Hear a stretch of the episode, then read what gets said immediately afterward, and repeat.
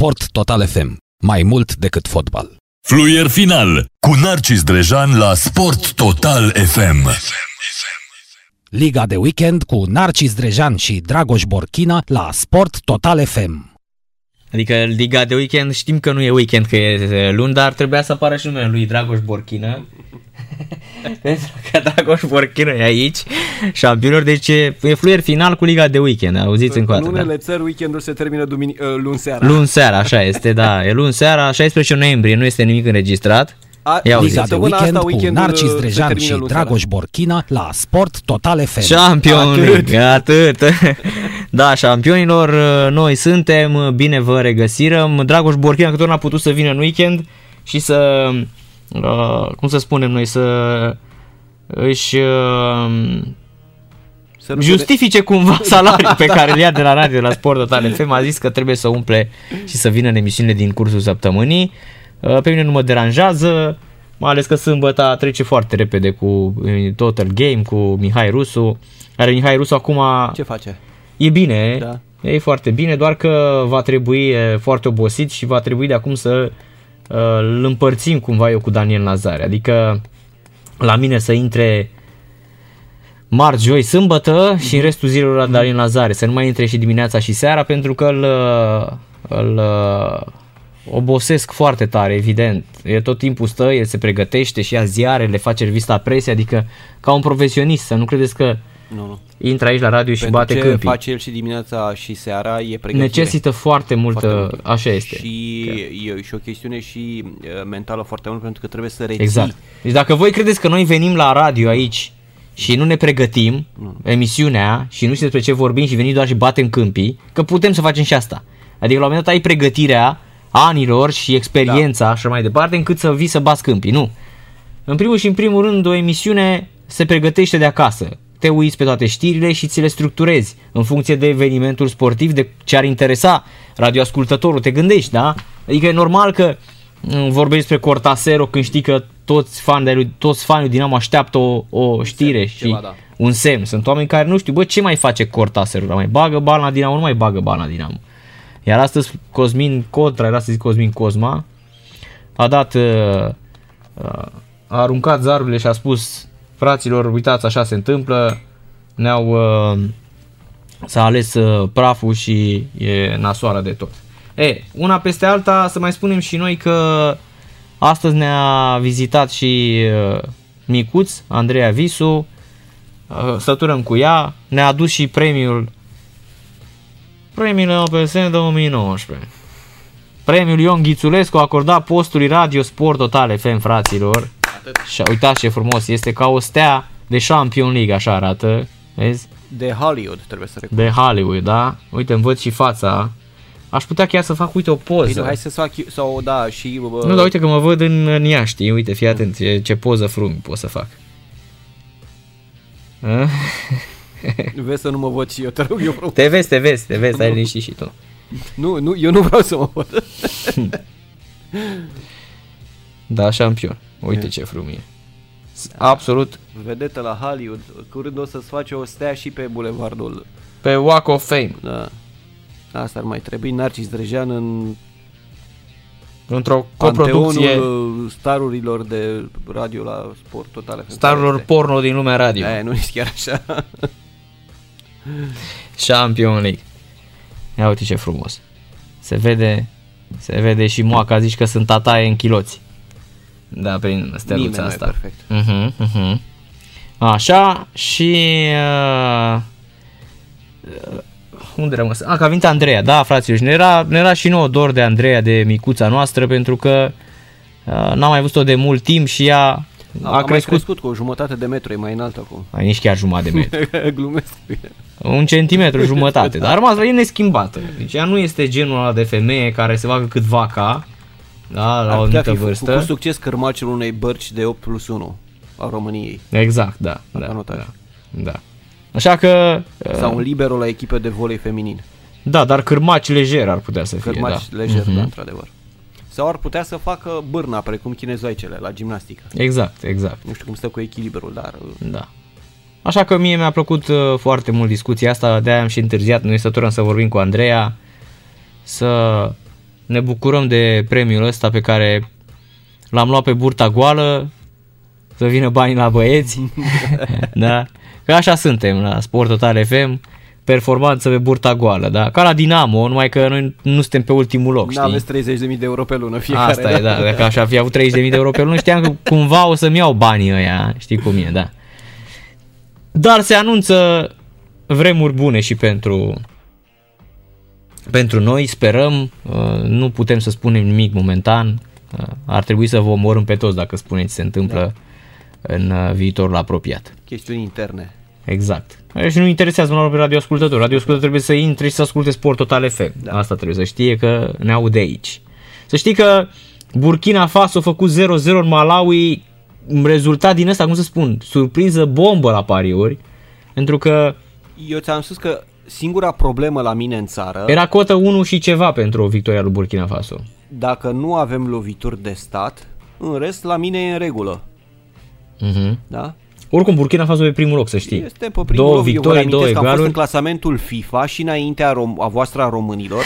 Dacă nu venea Pițurcă să vă ridice în clasamentul FIFA, tot noi rămâneam înaintea voastră. Așa este, FIFA. Da, corect. Am trecut niște ani de atunci. Așa este. Noi am mai vorbit la vremea respectivă. Dragoș Borchină, eu sunt singurul jurnalist din România care are țară proprie. Da? Da, corect, așa este. Da. Deci vă rog frumos. Da, e adevărat, în Africa, corect. Nu știu, dar am și de asemenea sunt singurul jurnalist sportiv care are stațiune proprie care îmi poartă numele. E adevărat că în Columbia, dar e acolo. Am descoperit-o, e adevărat, întâmplător pe internet. Cum se numește? Burkina. Șampionic, da. Am rămas crucit când am văzut. Dar tocmai a fost Dudu Dorobanțu anul trecut la începutul anului în Columbia. De mult timp, de ani de zile, de zeci de ani de zile, doar că eu am descoperit. Păi normal. 2 ani de zile sau 3 ani, nu mai știu cum. Deci, vă rog frumos, nu vă puneți cu mine. Am și țara mea, am și stațiunea mea turistică. Deci, vă rog frumos. Da? Atât. Cine mai ca mine? Sunt și oltean de Vâlcea. Asta în primul rând, deci și Burkina Faso și Columbia și din nou Râmnicu Vâlcea. Da. Vâlcea care a dat și ea. E bine că tu spui că ești oltean, că sunt mulți vâlceni care spun că ei nu sunt olteni. Nu, Vâlcea e oltenia, suntem nebuni la cap. Eterna Terranova, corect. Da. Deci așa suntem nebuni la cap. Doar că Vâlcea a dat 2 prim-ministri, a dat un arbitru printre cei mai buni din lume, a dat un șef la ligă și etc. Și trebuia să dea și niște jurnaliști. Da? Nu era tacâmul complet. Actualul guvernator. Exact. Deci vă rog, corect, la Drăgășan chiar. Da? Unde am făcut armata. Da. Eu am mai vorbit odată. Deci cred că orice s-ar întâmpla, deci dacă România ar fi rasă de pe suprafața planetei, Dragoș. Da. Deci rasă, deci România, deci să vină o bombă nucleară, dar să radă România. Deci să fie, rămâne doar, evident că cratere, ci să rămâne așa acolo, da? Primul lucru pe care îl vom ști de la refacerea României, știi care va fi? Guvernatorul României este tot Muguri Sărescu. Înțelegi? Deci peste 2000 de ani, deci în anul, în 4020, da. Guvernatorul va fi tot un Isărescu. Nu știm cine, dar tot Isărescu va fi. Nu neapărat din aceeași familie. N-ai de unde să știi, nu, eu zic că tot el este. Da. Ceea ce de la un punct încolo nu trebuie neapărat să fie chiar atât de rău. Mă, nu știu ce să zic, eu știu cum e, la urmă se schimbă, ai văzut că și în Germania, că tu îi dăm exemplu, da? Absolut. La nemți și aia schimbă conducerea, schimbă șefii, nu rămân aceiași, da? Nu, ni se pare ciudat, dar alții înaintea noastră au avut și ei, nu neapărat ca și guvernator, dar pe alte posturi, oameni care au stat atâția ani. Da, au stat că erau geniali, de exemplu, sau care își făceau, antreprenori, dar nu, în aparatul de stat. Eu zic că la un moment dat trebuie să se schimbe niște lucruri, nu poate să rămână tot ăla. Știi cum e? Adică, ok, că să faci o emisiune, că să faci altceva, da, merge, înțelegi? Dar în funcție asta de conducere, de management, trebuie să vină ori te updatezi, te upgradezi în fiecare zi, da, așa să fii Muguri Sărescu de 1000 de ani la BNR. Nu ți-am spus? Deci, o să moară și Iliescu și tot Sărescu o să fie. Și atenție, Iliescu poate să moară peste 500 de ani. Nu știm. Mihai Rusu, că tot vorbeam despre Germania, este în direct cu noi. Să știi că în seara asta l-am avut și pe Dragoș, Mihai. L-am auzit. Da, bună seara, Mihai, mă bucur că ești bine. Te salutăm și ne bucurăm că ești bine. Mulțumesc și eu vă salut. Trebuie să vă mai spun că și Nicu Văcăroiu este tot așa. Ah, corect. El e pe la Curtea de Conturi, parcă. Ai văzut? Așa. Corect. Și trebuie să vă mai reamintesc că în Statele Unite, pentru că acum este subiectul cu alegerile, judecătorii de la Curtea Supremă sunt pe viață. Mhm. Corect, și nu corect. Sunt aleși, sunt desemnați de președinte. Uh-huh. Așa. Și în Germania, la judecătorii la Curtea Constituțională de la Karlsruhe au un mandat de 10 ani. Uh-huh. Așa. Cu prelungire. La ei nu există pensie. Poți să ai 78 de ani, 80 de ani și să fii în mandat. Uh-huh. Dragi colegi și stimate ascultătoare și stimați ascultători, haideți să dezbatem subiectul de la UEFA legat de Norvegia și de România. Da, e bună discuția, pentru că noi practic am jucat fabulos, am jucat aseară, i-am bătut 1-0, a fost un meci, n-am luat gol, a fost o victorie superbă a României.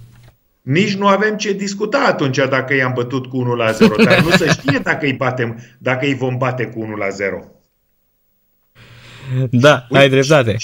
Nu se știe dacă îi vom bate cu 1-0. Iată cum începe tot acest story. Începe la Oslo, unde guvernul norvegian a arătat cartonașul roșu Federației Norvegiene de Fotbal și UEFA-i. Deci ați înțeles cum am deschis această discuție. Este decizie politică luată de guvern care a spus așa că acest meci, deplasarea echipei Norvegiei a fost anulată datorită reglementărilor stricte cu privire la protecția corona. Iar Ministrul Sănătății și Ministerul Sănătății a spus așa, este o reacție severă pentru Federația care a subestimat cadrul juridic prin evitarea carantinei. Vă dați seama ce grele sunt aceste cuvinte? Corect. Mai departe, șefa Comisiei de Sport din Parlamentul German, care este o doamnă cu o experiență formidabilă în politică, Dagmar Freitag, social-democrată, și care spune așa, că UEFA este interesată în contractele de televiziune și în contractele de publicitate, în loc să protejeze sănătatea fotbaliștilor. Alții plătesc riscurile și polițele. Guvernul Norvegiei a demonstrat că se poate decide în interesul sănătății naționale. Formidabile. Da, Mihai, am și o chestie aici, o întrebare. Până la urmă, deci după ce l-au prins pe El Abdelawi, că de aici începe povestea. Deci în momentul în care, domne, iese pozitiv, urmează retestarea tuturor, întregului lot, tuturor oamenilor, staff, izolați într-o încăpere, toți, staff, toată lumea. Negativ. De ce nu-i lasă să plece la București? Pentru că reglementările guvernamentale de la Oslo spun așa că trebuie să stea în carantină cel puțin o săptămână. Păi dacă s-au retestat, legea bate totul acolo, Mihai, tu știi foarte bine. Vezi? Uite, asta, vezi ce spune Dragoș. Și acum să ajungem la UEFA. Și încă o dată. Deci ați reținut, repet, guvernul Norvegiei a arătat cartonașul roșu, pe de o parte Federației Norvegiene, dar în primul rând UEFA-i. UEFA a anulat această întâlnire. Ca să fim bineînțeleși. Corect. Așa este, UEFA spune, așa este, că n-a venit nu a spus Federația Norvegiană, nu mai mergeți. UEFA din prima a zis, gata, anulă meciul. Așa, deci iată că executivul de la Oslo, Ministrul Sănătății și cabinetul au deja o bază juridică. Aici nu mai vorbim de sport, aici vorbim exact de ce spunea Dragoș, vorbim de lege. Legea e pe locul întâi, după care urmează celelalte, printre care și fotbalul. Este o formă de divertisment sportul, Mihai. Divertismentul, exact, indiferent ce înseamnă asta, îl faci dacă îți permiți, e ca în viață. Și nu e prioritate. Nu e prioritate, da? Națională. În viață sunt două priorități. Așa. Sursa de venit și casa unde să stai. Pe toate celelalte le faci dacă îți permiți. te îmbraci, mănânci, ții mașină, te duci în concedii, te duci la un meci, bla bla bla bla, te însori, faci copii, bla bla. Și mai sunt două priorități, sănătatea și școala, învățământul. Nu neapărat. Sunt de priorități de stat. Da. Ele sunt, dar noi vorbim de, ca să poți să le faci pe celelalte, ai nevoie de sursa de venit și de toate celelalte. Da, dacă nu e sănătos, dacă te naști, da, probleme, da, ca să de faci sănătate. Narcis, ca să faci divertismentul, care înseamnă fotbal, mașini, gagici, droguri, ieșit în oraș, concerte, bla bla bla. Exact. Nu vă mai drogați? Drogat n-am auzit. N-am auzit drogat. Trebuie să ai sursa de venit. Așa este. Da? Adică trebuie să ai un loc de muncă, să-ți câștige existența, să muncești și să ai un acoperiș. Și apoi le faci pe celelalte dacă îți permiți. Da, da. Așa. Și acum trebuie să trecem la regulile UEFA sau la regula UEFA. De fapt, aici sunt trei componente. Una este desfășurarea, a doua componentă este rejucarea, dar noi intrăm acum la a treia componentă, anulare. Și atunci UEFA a anulat această partidă și iată ce spune regulamentul juridic UEFA. Dacă nu este de vină Federația Norvegiană, atunci se trage la sorți rezultatul de 1-0. În favoarea noastră sau în favoarea lor? Cunoșteați această chestiune? Da, tragere la sorți. Da, e o tâmpenie. Deci dacă nu este de vină Federația Norvegiană. Da, dar e o tâmpenie să tragi. Păi acum să tragi la sorți, ea nu sunt de vină și câștigă Norvegia ca stat acasă. Mi se pare o tâmpenie, Mihai. E o tâmpenie. Adică asta zici că l-a făcut Gianni Infantino mor de beat cu Sepp Blatter la reanimare. Pe bune. Deci e o tâmpenie. Nu, asta a făcut-o Michel Platini. Președinte UEFA.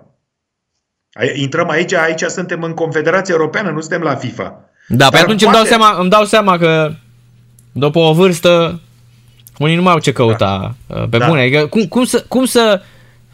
cum să bagi așa ceva în regulament? Da. Așa, adică acum... românii pregătesc organizatori. Îi așteaptă pe ea, hai să jucăm. Au ieșit toți negativ la teste, s-au antrenat. Și tu să pierzi meciul ăsta cu 1-0, doar că dă unul cu banul că nu s-a putut din cauza legilor din Norvegia. Nu, UEFA a anulat încă o dată punctez. Păi tocmai dacă a anulat UEFA, dacă a anulat UEFA, atunci UEFA nu are dreptul să tragă la sorți soarta unui meci. Mi se pare... Repet încă o dată, Narcis. Dacă nu este de vină Federația Norvegiană, și ea nu este de vină. Da, nu este de vină pentru că Federația Norvegiană nu a făcut decât să se supună respecte legislația norvegiană. Exact. Atunci se trage la sorți rezultatul de 1-0, deci nu va, fie pentru noi, fie pentru norvegieni. În situația în care de neprezentare, din cauza unei vinovății, din cauza unor greșeli ale Federației Norvegiene, atunci la masa verde tricolorii primeau 3-0. Ca să ne înțeleagă toată lumea și să simtă diferențele între 1-0, când Federația e de vină, se trage la sorți, când Federația e nevinovată și când Federația e de vină, atunci intră UEFA. Dar acum să știi că iarăși ieșim din partea UEFA și intrăm în zona guvernamentală, intrăm în zona de management de sănătate europeană. Pentru că am avut în această săptămână sau în aceste 10 zile 3 jocuri pentru fiecare reprezentativă în toată Europa, într-un continent, inclusiv cu Marea Britanie, bătut de virusul corona. Prăpăt, jale, nenorocire. Și UEFA, ca să-și onoreze contractele față de sponsori și față de televiziune, a spus mergem mai departe și jucăm toate aceste partide interțări. Deci amicale, câte un amical și câte 2 oficiale. Și comentează colegii noștri din Germania, ziariștii germani, spun așa. A fost un mare risc să scoți pe fotbaliști din cluburile lor, din bulele lor, din baloanele lor, care erau foarte bine construite și protejate de către cluburi profesioniste, societăți comerciale, care jucau Liga Campionilor sau Liga UEFA în condiții aproape de maximă siguranță, pentru că nu există 100%, dar se duceau la 99%. Am văzut cum s-a reluat Bundesliga în primăvară-vară și am văzut că nu s-a întâmplat nimic, în niciun caz, în Germania. Am văzut Spania, am văzut Italia. Vedem acum ce se întâmplă. În momentul în care internaționalii pleacă de la echipe din toate echipele occidentale, se duc la naționalele lor, cu reprezentativele lor se duc în străinătate și joacă în anumite părți, în zone roșii, și revin, iată cum se transportă virusul direct sau indirect. Deci riscuri, marile riscuri, vin din partea echipelor naționale, a fotbaliștilor care se deplasează cu reprezentativele datorită acestor meciuri impuse de UEFA, această păcătoasă de Liga Națiunilor, care nu avea ce căuta în calendar. Iarăși ajungem la origine. Și iată că avem acum argumente zdrobitoare, că e vorba de sănătate. Și încă o dată revin ce a spus șefa Comisiei Sportive din Parlamentul German, Dagmar Freitag. UEFA este interesată de contractele de televiziune și de publicitate în loc să protejeze sănătatea fotbaliștilor. Iar alții, adică fotbaliștii, chiar și federații, în cazul nostru Federația Română de Fotbal, oficialii, antrenorii, dar și norvegienii, plătesc castanele. Atât de simplă este situația. Și acum mergem mai departe, pentru că România-Norvegia a fost doar uvertura. Avem mâine seară partida Elveția-Ucraina. Am relatat sâmbătă seară de aici despre partida Germania-Ucraina, în care băieții sau delegația din Kiev a venit cu 5 infectați. Au fost discuții mari la Leipzig și până la ora 15:35 nu se știa dacă se joacă meciul sau nu. 15:35 a venit unda verde de la Direcția Sanitară din Leipzig. Meciul s-a disputat. Cu un avion special, cei 5 ucraineni au plecat de la Leipzig la Kiev sâmbătă seară, iar duminică dimineața a plecat delegația condusă de Andriy Shevchenko, antrenorul. Și acum vin ucrainienii, fac următoarea deplasare în Elveția. Și astăzi se discută dacă va avea loc această partidă, Elveția cu Ucraina. Pentru ucrainienii vin cu 5 infectați, au fost în contacte. Și dispozițiile spun așa: cine a intrat în contact trebuie să fie carantinat. Chiar dacă face test și e pozitiv, să joace fotbal. Deci toți cetățenii din Ucraina sunt în carantină, fotbaliștii nu sunt în carantină și beneficiază de o derogare. Întrebarea este de ce? Când cetățeanul normal respectă legea din Ucraina și fotbalistul, care e și el cetățean, el nu respectă, că primește o derogare de la UEFA. Asta este regulamentul UEFA. Corect. Și acum se pune întrebarea: impune UEFA, o confederație sportivă, guvernului de la Kiev și președintelui Zelinski ce are de făcut el în țara lui, cu jurisdicția lui? Aici e marea întrebare. Răspunsul este nu. Nu are voie UEFA. Nu are voie. Deci sunt discuții mari de tot. Mergem mai departe. Bine, până la urmă, tu ce crezi că se întâmple, Mihai? Adică, tu ce crezi că se va întâmpla? Cine crezi că va... Ce decizie se va lua până la urmă? Că momentan meciul este anulat. Imediat îți răspund la întrebare. După meciul tot de marți seară, de la Sevilla, Spania cu Germania. Scandal mare de tot. Spania este la pământ, 1 milion de infectați. Și specialiștii din Germania au recomandat Federației Germane de Fotbal să nu facă această deplasare la Sevilla și să joace meciul cu Spania, datorită condițiilor exterioare deosebit de grave și de riscante. În timp ce Federația Germană și medicii Federației Germane au spus: noi suntem în acea bulă, noi plecăm cu avionul nostru, avem un autocar, stăm în hotel, mergem la joc, jucăm, mergem la arenă. De la arena am plecat cu autocarul, cu cele 2 autocare, la aeroportul din Sevilla, am decolat și noaptea suntem din nou în Germania, probabil la Frankfurt pe Main. Dar întrebarea este: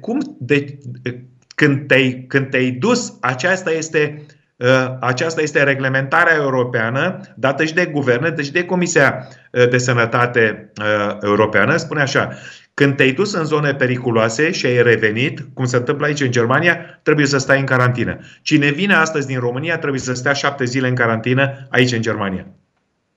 Și iarăși ajungem la derogarea pentru fotbaliști. Da, oricum este absolut stupid aici. Sincer, mie mi se pare că UEFA se scarpină în fund cu plișul de muște, pe cuvântul meu. Exact. UEFA este de vină. UEFA, exact asta a făcut. A dat un pliș de muște și s-a scarpinat cu el în fund. Așa, pentru că în goana după bani vrea să joace oricum meciurile. Corect.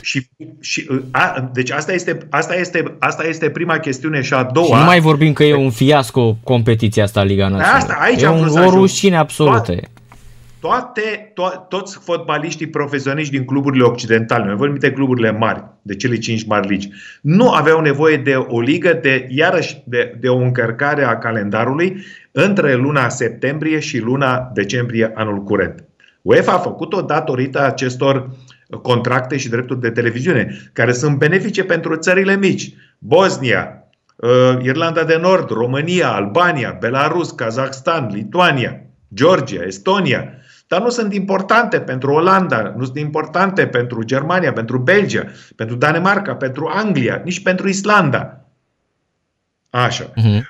Și acum avem un alt caz extrem de...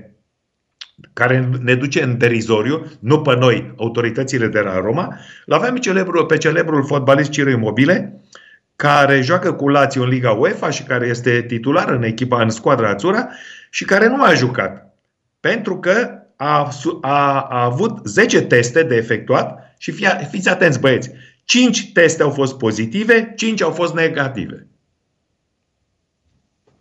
Remiză. Și el stă în carantină. Stă în carantină. Da. Mamă, îți dai seama. Cum a stat și Dybala, l-au găsit de 4-5 ori. Da. Păi și pe Cocalardu nu l-au găsit la fel? Da.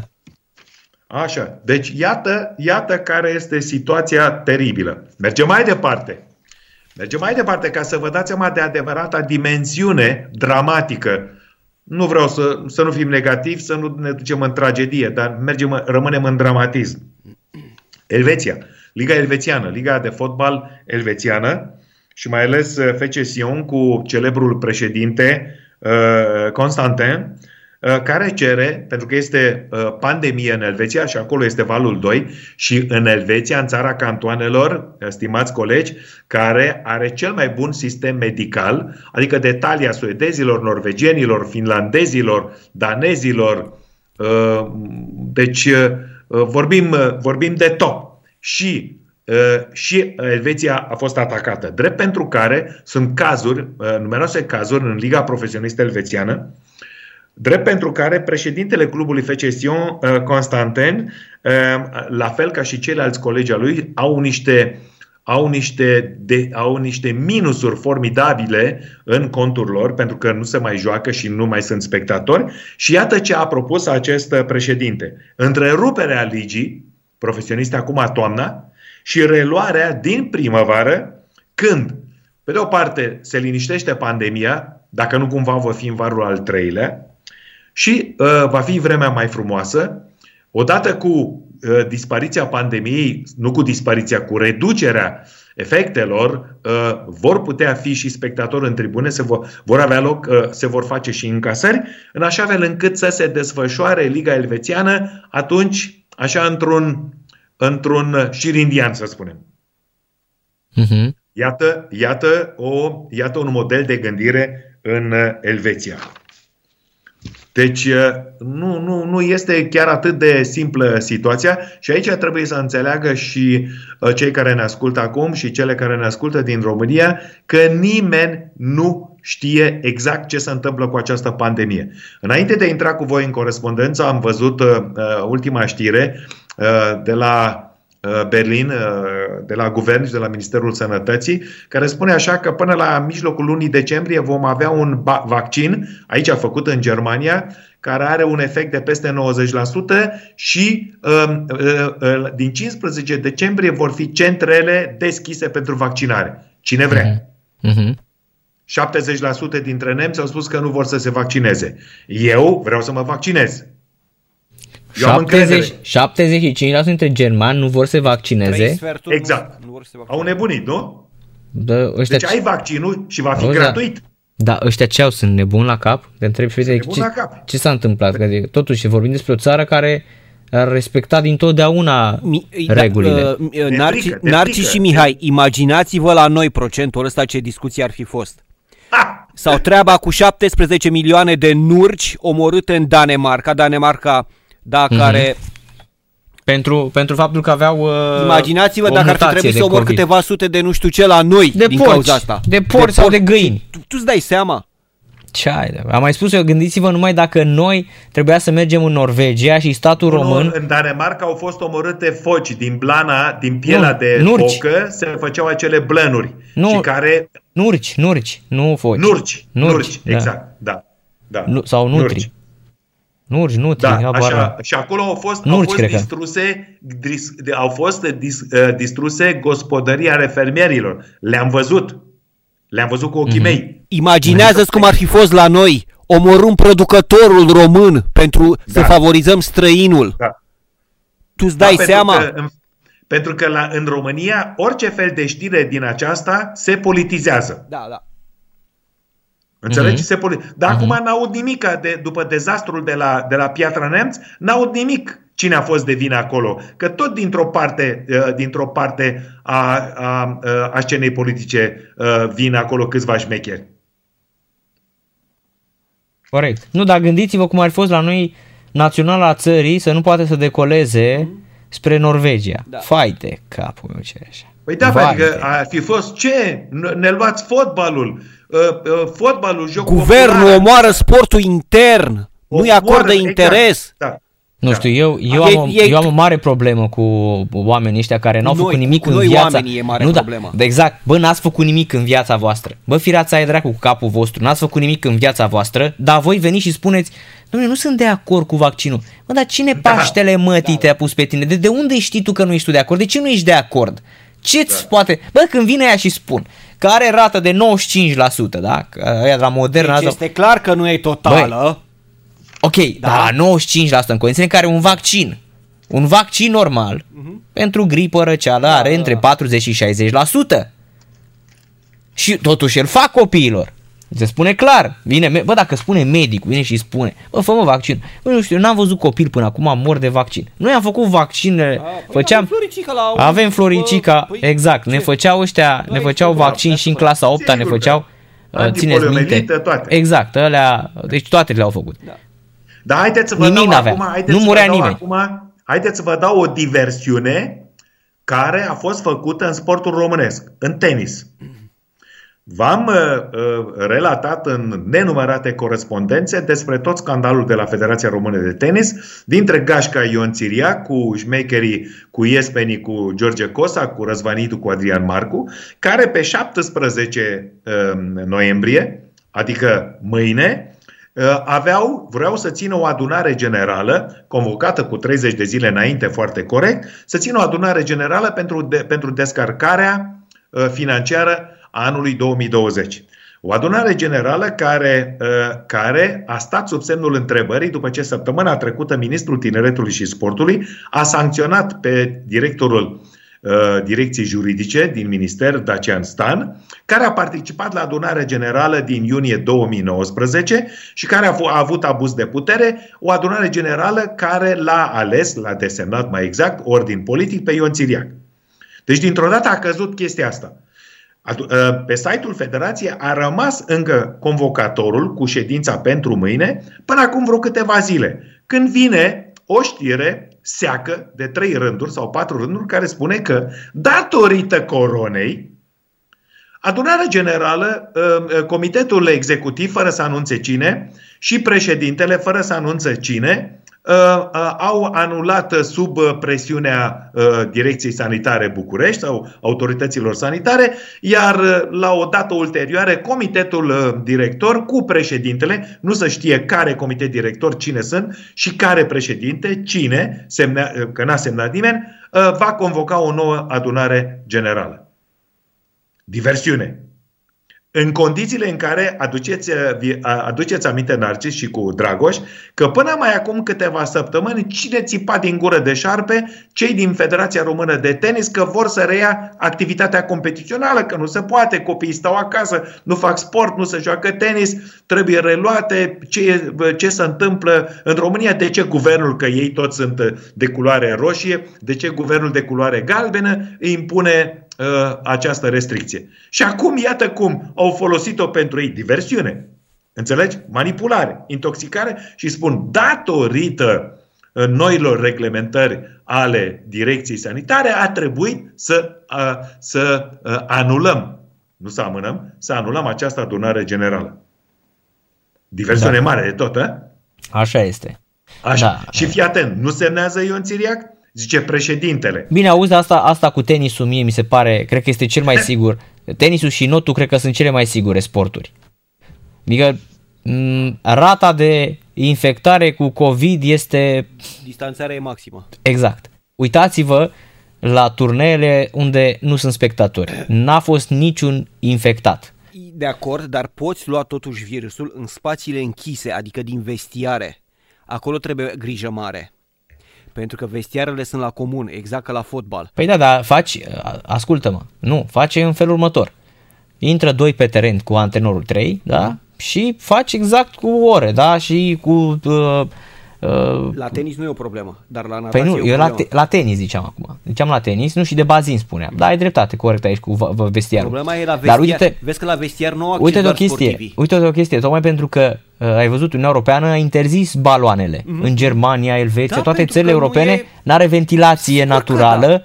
Nu este ventilația cum este la sală și le-au interzis. Acum văd că în România e posibil că în câțiva ani noi le aducem, le luăm tot așa, mâna a doua, a treia din Germania. Mm-hmm. În Germania nu mai există baloane.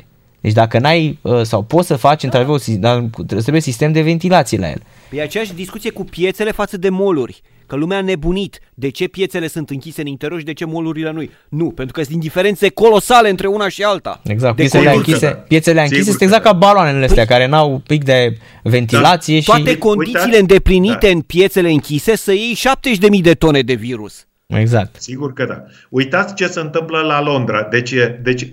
Ați văzut ce grijuliu e Ion Țiriac? Cum l-a apucat grija pe Ion Țiriac dintr-o dată și pe vazalii lui, cei trei vazali. Acum eu am auzit anumite frământări acolo că Ion Țiriac, care a primit ordinul, cetățeanul cu pașaport maghiar, care a primit cel mai înalt ordin din partea președintelui Ungariei pentru promovarea tenisului maghiar și promovarea Ungariei, creșterea imaginii în străinătate, și acest individ este președintele, este numit de unii președintele Federației de Tenis, este ceva, depășește orice fel de fantezie. Iată cât de grijulii au fost ei față de sănătatea celor din tenis. Trecem la Londra. La Londra avem ultima ediție a turneului campionilor în sala O2. După 11 ani se încheie, la sfârșitul săptămânii, duminică, se încheie turneul campionilor cu cei 8 cei mai buni jucători ai sezonului. După ce timp de 11 ani capitala Angliei a fost și capitala tenisului mondial în luna noiembrie. Capitala tenisului, spun mondial, masculin, la simplu și la dublu. Și printre cele mai longevive metropole care au organizat turneul final sau Masters-ul, cum este el numit, a fost New York, cu Madison Square Garden, celebra arenă cu 20.000 de locuri, acolo unde s-a jucat un tenis în anii 90, începând din 1990, s-a jucat tenis acolo la greu cu cei mai buni: Lendl, Becker, Pete Sampras, Andre Agassi, nume mari de tot. Germania a ținut și Germania Hanovra, și eu am fost la toate cele 4 ediții, organizate atunci de Ion Țiriac, care avea licența de la ATP. Hanovra, în landul Saxonia Inferioară. Hanovra a primit din partea guvernului german, și acolo era prim-ministru Gerhard Schröder, bun cunoscut de-a lui Ion Țiriac, și a primit dreptul de organizare, pentru că Hanovra a organizat, dacă vă aduceți aminte, Expoziția Mondială 2000, la schimbarea de milenii. Corect. Și așa a primit Hanovra acest turneu 1996-2000. Foarte frumos. Au construit pe bani publici sălile, tot. Și după 2000, când s-a terminat turneul de tenis și expoziția, acolo au rămas barăci nefolosite. Pe sistemul Grecia, sute de milioane de bani publici. Cum a fost Grecia, după Jocurile Olimpice, după Atena 2004 exact. Așa, sau cum a fost exact același lucru. Sau cum a fost Brazilia după Cupa Mondială, unde stadionul din Manaus a devenit a devenit 2016, parcare. Jocurile Olimpice 2016. Exact, la Rio, stadioanele au devenit parcări pentru autobuze. Așa. Uluitor. Dar în ce hal? Uluitor. Iar la Manaus acolo se făcuse junglă, crescuse, știi că era un junglă. Deci începuseră să vină, deci erau pangolinii și cu Arapaima pe stadion. Narcis, Manaus, orașul este cunoscut, este undeva în jungla Amazonului. La vreo 3-4 mii de kilometri de Brazilia, este cunoscut prin acest stadion nou de fotbal și o închisoare, pentru că îi duce acolo pe cei mai mari bandiți, că n-au cum să ajungă în civilizație. Păi acolo este, dacă ai evadat de acolo, te mănâncă pe ăsta, caimanul. Da, asta spun. Da. Așa, deci iată, și aici situația este așa că toți tenismenii, inclusiv cu tenismenii de la simplu, de la dublu, inclusiv rezervele de la simplu, de la dublu, care primesc și ei bani, că sunt pe stand-by, stau în același hotel, deci este așa numita bubble, balonul, după care au transportul asigurat pentru ei. Cu aceste mașini se duc în sala O2, o sală cu 20.000 de locuri fără spectatori. Aici toate spațiile sunt indicate, sunt rezervate, sunt ținute sub control. Bine, nu mai vorbim de întreaga structură, să spunem așa, de protecție anticorona, care este non plus ultra. Se joacă tenis, se urcă în mașini și vin din nou în hotel. Cine părăsește hotelul fără permisiune a zburat. Tu știai, Mihai și Dragoș, știați că Nadal n-a câștigat niciodată turneul campionilor? Cine? Nadal. Da, știam, da, sigur. Nadal n-a câștigat niciodată. A jucat două finale, 2010-2013, și în rest n-a câștigat nimic. E pe sistemul lui Andy la Australian Open. Da. A jucat 6-7 finale și n-a câștigat niciuna. Da. Andy Murray, care l-a bătut pe Djokovic la turneul campionilor. Și a câștigat odată Andy Murray. Și a câștigat odată și atunci când a bătut pe Djokovic, iar Djokovic, dacă va câștiga anul acesta, va ajunge la 7 turnee și îl va egala pe recordmenul Roger Federer. Federer are tot 7. Așa este. Djokovic are 5, împreună cu Sampras și cu Lendl, și Ilie Năstase 4. Deci acesta este quartetul. Așa. Deci, iată care sunt condițiile excepționale. Vezi, la tenis, sigur, la tenis, pentru că este sport individual, este mai ușor de asigurat această rețetă, aplicat această rețetă, decât la fotbal. De aici apar marile scandaluri. Pentru că acolo sunt delegații. În ciuda faptului că nu mai sunt delegații de 50 de persoane, acum pleacă fotbaliștii 24, 26, maximum 35, că și ei sunt reduși. Nu mai pleacă toată funcționărimea și toți politicienii, blatiștii care erau invitați înainte de ori de Mircea Sandu, ori de Burleanu. Acum pleacă, cred că mâine vor pleca la Belfast, nu? În Irlanda de Nord. Sau au plecat astăzi? Astăzi au plecat. Astăzi, din câte știu eu, așa, aveau decolare astăzi. Da, astăzi. Mă rog, mâine au antrenament oficial și conferința și sunt spre Belfast. Eu cred că au plecat mai devreme de frică să nu-i oprească cineva în România, după modelul norvegian. Uite, decolăm spre Belfast. Ne revedem la aterizare. Asta se întâmpla undeva la ora 17. Bun. Deci 17 trebuie să ținem cont, Narcis și cu Dragoș, că atunci când este 17 la București, este ora 15 la Belfast, deci ei ajung acum după amiaza. Deci, în mod normal, astă seară pot face un antrenament ușor de acomodare, cele 45 de minute, că sunt 2 ore diferență între noi și ei. Da? Așa. Acum, la Londra am avut primul meci astăzi, Novak Djokovic cu Diego Schwartzman. I-a dat cu terenul în cap. Djokovic la bătut, l-a rupt 6-3, 6-2. A câștigat așa, doar din, da, cum să zic. Urmează în această seară la ora 22 ora României, Daniil Medvedev, Alex Zverev. Eu îl văd pe Medvedev câștigător anul ăsta, nu știu de ce. Deci eu văd, aș vedea o finală Djokovic cu Medvedev, chiar dacă... Joacă bine de tot Medvedev. Excepțional rusul, da. Chiar dacă anul ăsta n-a avut șansa, anul trecut a fost fenomenal și anul ăsta excepțional. Da, și la US Open a jucat formidabil. Cum a pierdut el la Openul american, este pentru mine o surpriză, a câștigat Paris-Bercy, nu? Jucător mare de tot, mare, talent formidabil. Așa că avem și actualitatea din tenis. Am avut săptămâna trecută turneul la Linz, deci în Austria, turneu de fete. Am avut și un challenger. Deci se mai joacă câteva turnee mici așa, dar tot așa se joacă în condiții excepționale. Deci cine respectă... Acum, Dragoș și cu Narcis, gândiți-vă câți bani costă pe organizator toată această paletă pentru respectarea măsurilor. Da, corect. Și la fotbal la fel. Și la fotbal la fel.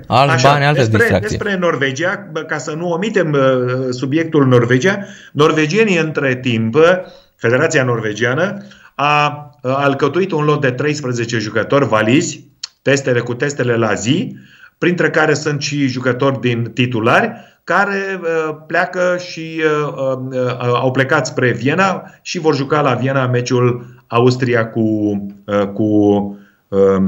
cu Norvegia.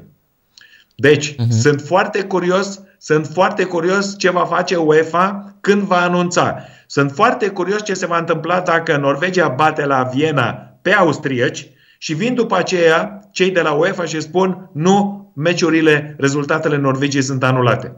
Atunci să vezi circ. Circotexie atunci. Da. Atunci să vezi circ. Așa.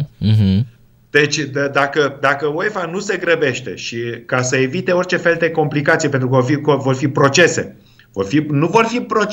nu vor fi contestații la Comisia Juridică sau de Competiții UEFA, vor fi procese în tribunalele civile, pentru că este vorba de ordonanțe guvernamentale. Așa. Deci și ar trebui odată să ieșim din tot acest monopol al federațiilor, fie în România, fie UEFA, fie federații internaționale, fie FIFA, care se substituie guvernelor. Adică statutul sportiv este peste Constituția României, de exemplu. Asta este o nebunie. Păi dacă, pentru că UEFA și FIFA, dacă e să vorbim la nivel mondial, Mihai, sunt un fel de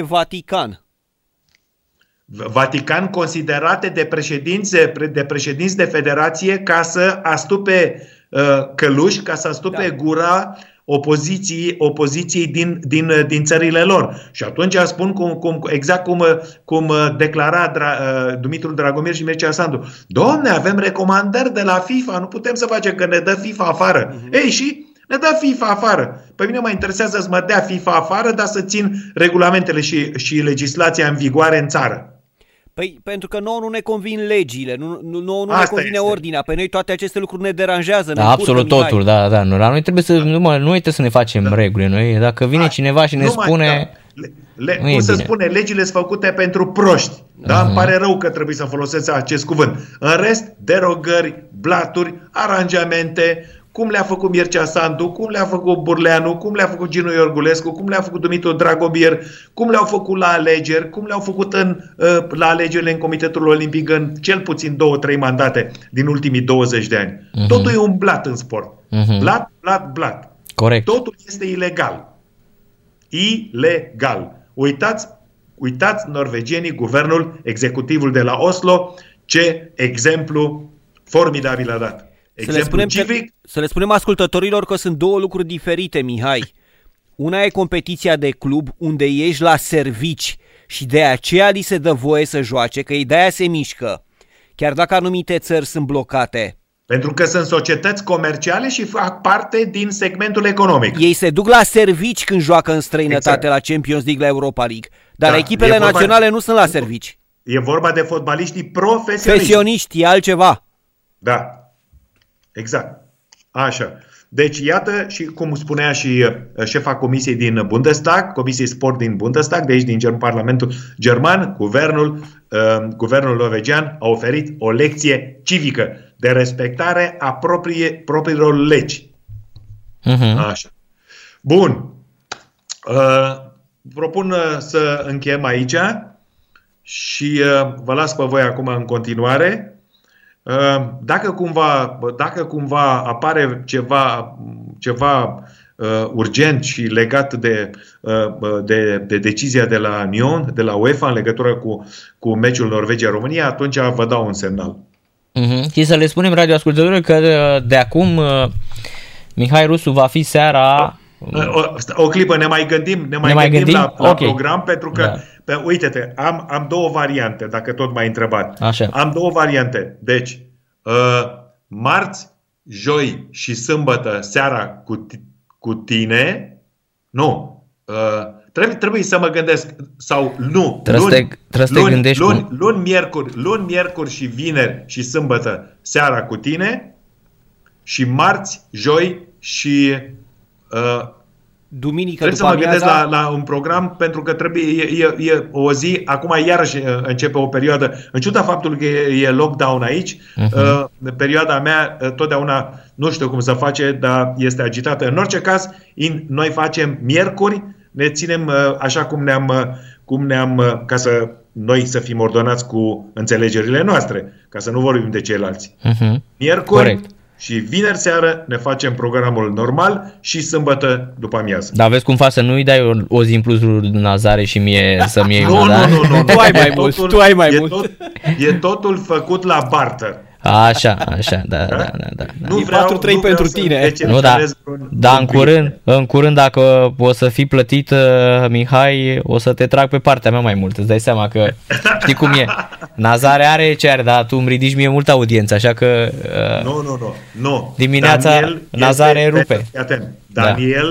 Daniel Nazare, fii atent. Este nu numai jurnalist, este manager extraordinar. Din toată presa românească, Narcis, tu ești al doilea. Daniel e primul, că așa am intrat. El, după ce ne-am cunoscut, că nu ne cunoșteam, prin Sorin Răducanu, în redacția, în studioul în care voi sunteți acum, Daniel mă întreabă pe mine dacă nu vreau să fac corespondențe. A fost singurul care i-a trecut prin cap să aibă un corespondent din München care face și gratuit și oferă, îi livrează marfă. Deci băiat deștept, cum să spun, a fost așa. Noi am avut pe cineva din Germania, însă a fost așa tot timpul cu toane. Astăzi voia, mâine nu voia și până la urmă când am văzut că ai venit tu, a fost așa un super impact pentru radio. Și am zis lui Daniel atunci, eu nu te cunoșteam, dar credeam că ești fițos și ziceam, dar e greu să-l aduc pe Rusu. Cum să fiu fițos? Și am zis lui Nazare, dar n-ai putea să mi-l dai și mie pe Mihai Rusu seara? Și a zis, uite, mă vorbesc cu el. Eu am crezut că, că ăsta a fost la Europa Liberă, nu ne atingem noi de Mihai Rusu. Fițos, dar tu crezi că eu sunt un om foarte normal. Dar după aia, după ce am mâncat mici, am băut bere germană împreună. Cum fițosul ăsta de la Europa Liberă mănâncă mici? După ce am mâncat mici și am băut bere germană și o învăța Mihai pe o spătăriță, pe barmaniță. Mihai și eu sunt oltean, dar de Vâlcea, dar oltenii ăștia de Craiova sunt cam dubioși, după cum observi. Auzi, da, de ce, mă? Da. În fine, așa, vă las. Deci vă doresc emisiune plăcută. Narcis, miercuri seară din nou la datorie. Așa facem, deci miercuri seara maximă, da? Sănătate maximă. Deci mâine nu ne auzim. Mulțumesc foarte mult și vouă la fel multă sănătate. La revedere. Bine. Seara plăcută. Da, așa a fost la început. Eu i-am zis și lui Nazare, băgați aser mâna, cum l-ai dus tu pe Mihai Rusu, cum l-ai convins? Că nebunul de Sorin Răducanu, știi? Da. Sorin Răducanu, uite, vezi cum e el așa, dar Sorin Răducanu, că el e așa mai repezit și foarte, și se aprinde și enervează și dă impresia că e un pic nebun. Temperament așa. Da, dă impresia că e nebun, dar nu e nebun. Sorin Răducanu e șampion, mie îmi place de la așa aduce aici, am spus-o. Wow, ar trebui făcută. Deci eu aș face emisiune, mă. Da. Deci ce a făcut ăsta, cum îl cheamă? Deci, ora lui Sorin Răducanu, trebuie făcută ceva. Da, mă, deci cum era Dan Diaconescu, deci să-l aduci pe Sorin Răducanu, bine, să-i spui clar, uite. Nu jur, nu faci, nu zici, nu știu. Da, astea să te apuci că ăla așa, e bun. E bun la astea. Nici haine, țu drogă în alea. Da. Când a venit Daum la Federație, ții minte, a fost senzație. Da, da, da. Cu fesul ăla pe cap de a scris cu creta mare la Federație, spuneți nu drogurilor. Da, da, da. Și în germană, da. Bine, imaginează-ți o chestie de genul ăsta pe televizor. Ar fi absolut fabuloasă. Da, ar fi ca la Dan Diaconescu. Deci, dacă îl descoperea Dan Diaconescu, pseudonim Răducanului lua locul. Dar era și atunci, numai că nu l-a dus capul pe el, pe Diaconescu. Să-l aducă, da. Păi ar fi trebuit să fie la... Sorin Răducanu bătea și Tonciu și... Sorin Răducanu și Sorin Ovidiu Bălan. Tu-ți dai seama ce televiziune bombă era? Da, da. Vai de mine. Făceau 20% în Parlament la lege. Și Dragoș Borchină moderator. La Taraf TV.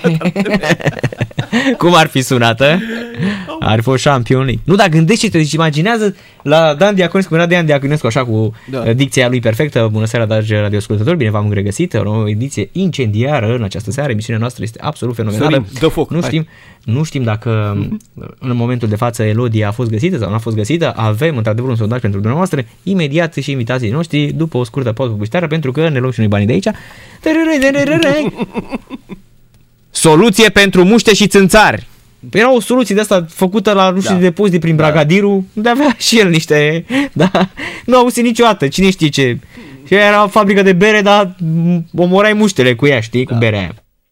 Așa, și apoi intra... Invitații noștri în această seară sunt Florian Bechir, analist nu știu de care și mare teolog și așa mai departe, și l-avem pe Sorin Ovidiu Bălan. Bună seara, te salut, Dane! Și Sorin Răducanu. La Sorin Răducanu se termina totul, fraților. Da. Eu când l-am avut, l-am stăfai de bine. Am fost și eu, odată am fost cu tine în studio aici cu el și odată sau de două ori pe telefon, de-a lungul timpului, de-a lungul anilor. Odată am fost cu tine aici în studio. Mă rog, tu acolo, eu aici, el acolo. Da, când, înainte de alegeri, dar prima dată când a candidat la alegeri. Când a fost? 2014 sau când? Atunci, când au fost alegerile? Atunci au fost. Prima dată când a luat Burleanu. Da. Atunci când a luat Burleanu. Da. Atunci a fost. A venit șampionul și a zis... M-a zis el atunci, la vremea respectivă, că... Și cum și-a început discursul? A venit acolo și când se înceapă discursul, Constantin Anghelache i-a zis, tare, a strigat la el, Sorine, mai dă-le băi și tu din votul ăstora, că le-ai luat pe toate. Genial aici Constantin Anghelache, Securache. Da. A fost fabulos la faza asta, iar eram în sală. Da. Sorine, mai dă-le băi și tu din votul, că le-ai luat pe toate. Așa? Și Sorin... Și el nici măcar nu pusese vota de clubul care l-a propus. Da. Trebuia să fii propus de un club și trebuie să fii propus de cineva. Da. Și cred că a avut 2 sau 3 propuneri la respectivă. Da. N-a avut niciun vot. Și a venit și a zis... S-a uitat așa la Anghelache. Anghelache e cel care l-a și filat atunci când a fugit el din țară, știi? Și l-a povestit, e Champions League. Așa, și s-a uitat la Anghelache și a zis, taci bă dreacu din gur, așa, și după aia s-a pus la microfon, lumea crede că-s nebun. Deci cum să-ți începe așa? Deci, îți dai seama, erau oameni din, deci gândește că erau oameni din țară, erau oameni din... Da, erau de la cluburi, că era toată lumea. Adunarea generală. Da, deci erau oameni care nu știau. Cred și erau vedeau... și de la UEFA, pentru că mi se pare că vin că și observatori de la UEFA, parcă. Da, veniseră 2 atunci, da, corect. E ca la alegerile generale sau în general vin observatori străini. Și ăluia îi spune cineva ceva de genul, îi spune, bă, cine e ăsta? Bă, fostul Sorin, că cum să-ți începi? Deci tu-ți începi exact așa, lumea zice că-s nebun. Deci exact cum te-aș prezenta eu, Dragoș Borchină, lumea zice că e cam nebun, dar eu l-am adus aici la radio, știi? Exact cum așa ce pe Geo. Geo de la Frigotehnica. Pe Geo când îl vezi prima dată nu-ți dă impresia că ar fi întreg la minte, nu? Deși când începi și vorbești despre fotbal cu el și îți povestește... Rămâi șocat. Deci știe, el știe acum cine a dat gol la Aerostar Bacău în meciul cu Petrolul. Da. Deci știe... 1-0 pentru Bacău. Da. Minutul 38 acum. Ăștia la Petrolul... Hai de capul meu. Uite ce înseamnă să le dai... Era 2-0. 2-0? Va la nulă. Nu l-a anulat. Dar de ce l-a anulat? Că e al doilea gol anulat. Da, că mi se pare gol perfect valabil. Stai că vezi acum. Sau dă penalti. Păi da, dar mai bine lăsai golul, deci să dai penalti. Sau poate a fluiat înainte. Să tușească în fluier. Uh-huh. Aia, cred că sunt. Și dă și cartonaș. Păi dacă a fost hands. A pus mâna pe minge, mi se pare. Și roșu. Roșu. Păi dacă a pus mingea pe, mâna pe minge. Da, e gata, nu contează scorul, a plecat petrolul. Adio petrolul. Deci ce înseamnă, deci aia au băgat o grămadă de bani, au prostit pe aia de la firma asta mare. Andrei Răuță, cartonaș roșu, al doilea galben, Champions League, minutul 39. Da, uite, e hands, uite-l. A pus mâna ca la volei. De corp. Ia uite, ca la volei. Da. Adică n-a încercat să se ferească, să o ducă la spate. Deși eu zic sincer, lăsam, dacă mingea intra în poartă, lăsam golul de 2-0. Și... E posibil ca să fii fluiera, noi ne auzind, pentru că nu stăm cu sunul. Dar chiar, uite, dacă lași golul, nu-i mai dai lui galben, nu? Că cum? Nu-i mai dai galben dacă intră mingea în poartă și nu ai fluierat. Lași golul, asta i-a dat-o cu mâna. Nu? Poți să faci asta? Cred că poți, nu? Da. O mai fi regulament sau trebuie să fluieri hands-ul? Depinde cum s-a modificat regulamentul foarte mult. Uite, asta nu mai știu, dar înainte ții minte că dacă intra mingea în poartă, lăsa. Ce se întâmplă? El a fluierat pentru că indicația este în felul următor. Dacă ai atins mingea cu mâna în suprafața apropiată de pedeapsă, trebuie să dai penalti. Da. Uite, Viorel Pascu. Și atenție, dacă a fost și o acțiune voită, dai infracțiune, dacă poți să-l dai și pe la afară, corect. Și asta s-a întâmplat aici. Da, corect. Asta s-a întâmplat. Dacă a fost ceva involuntar, dai penalti, dar nu-i mai dai roșu în cazul ăsta. Uite, Viorel Pascu ne zice că Sorin Răducanu i-a fost coleg de clasă în liceu la fostul Sahi, actualul Lucian Blaga. Champions League. Nu? Păi și cum era? Era ok, nu? Presupun, nu era băiat rău. Oricum, era fotbalist de atunci? Ia întreabă. Da. A fost fotbalist bun de tot. Mă. Eu nu știu, dar de atunci, de când era în liceu sau unde? Fotbalist bun. Și cel mai tare a fost aia când ne-a povestit că l-a făcut pe Andone de... când i-a bătut Steaua într-un ăsta și a zis s-a apucat Neandu, se creadă Maradona prin care eu... Da, parcă mi-aduc aminte. Erai și tu aici când ai zis-o pe aia. Atunci a fost. Atunci ai zis-o, da. Genial aia. S-a părut absolut fenomenal aia acum. S-a apucat Neandu, se creadă Maradona prin care eu... Numai Ando. Da. Mie era foarte bun de atunci. Okay, pe Mircea Reni mai credeam, dar pe Ando. Da, dar cum făcea el, că păi nu că pe mine îmi băgau, că eu schimbam tabela. Avea niște glume în el, senzațional. Da. Deci fii atent, ăștia de la Radio France International au început să publice astea cât un necrolog, da? Și cineva cred că n-a avut ce să facă. Așa. Și oamenii cred că le-au pregătit deja și cineva le-a aruncat astăzi le-a aruncat pe post. Și au zis că e o problemă tehnică pe site și au pus al lui Clint Eastwood, care are 91 de ani, al lui Brigitte Bardot, care și ea de seamă cu Matuzalem, și al lui Pele și Regina Angliei. Și au publicat pe site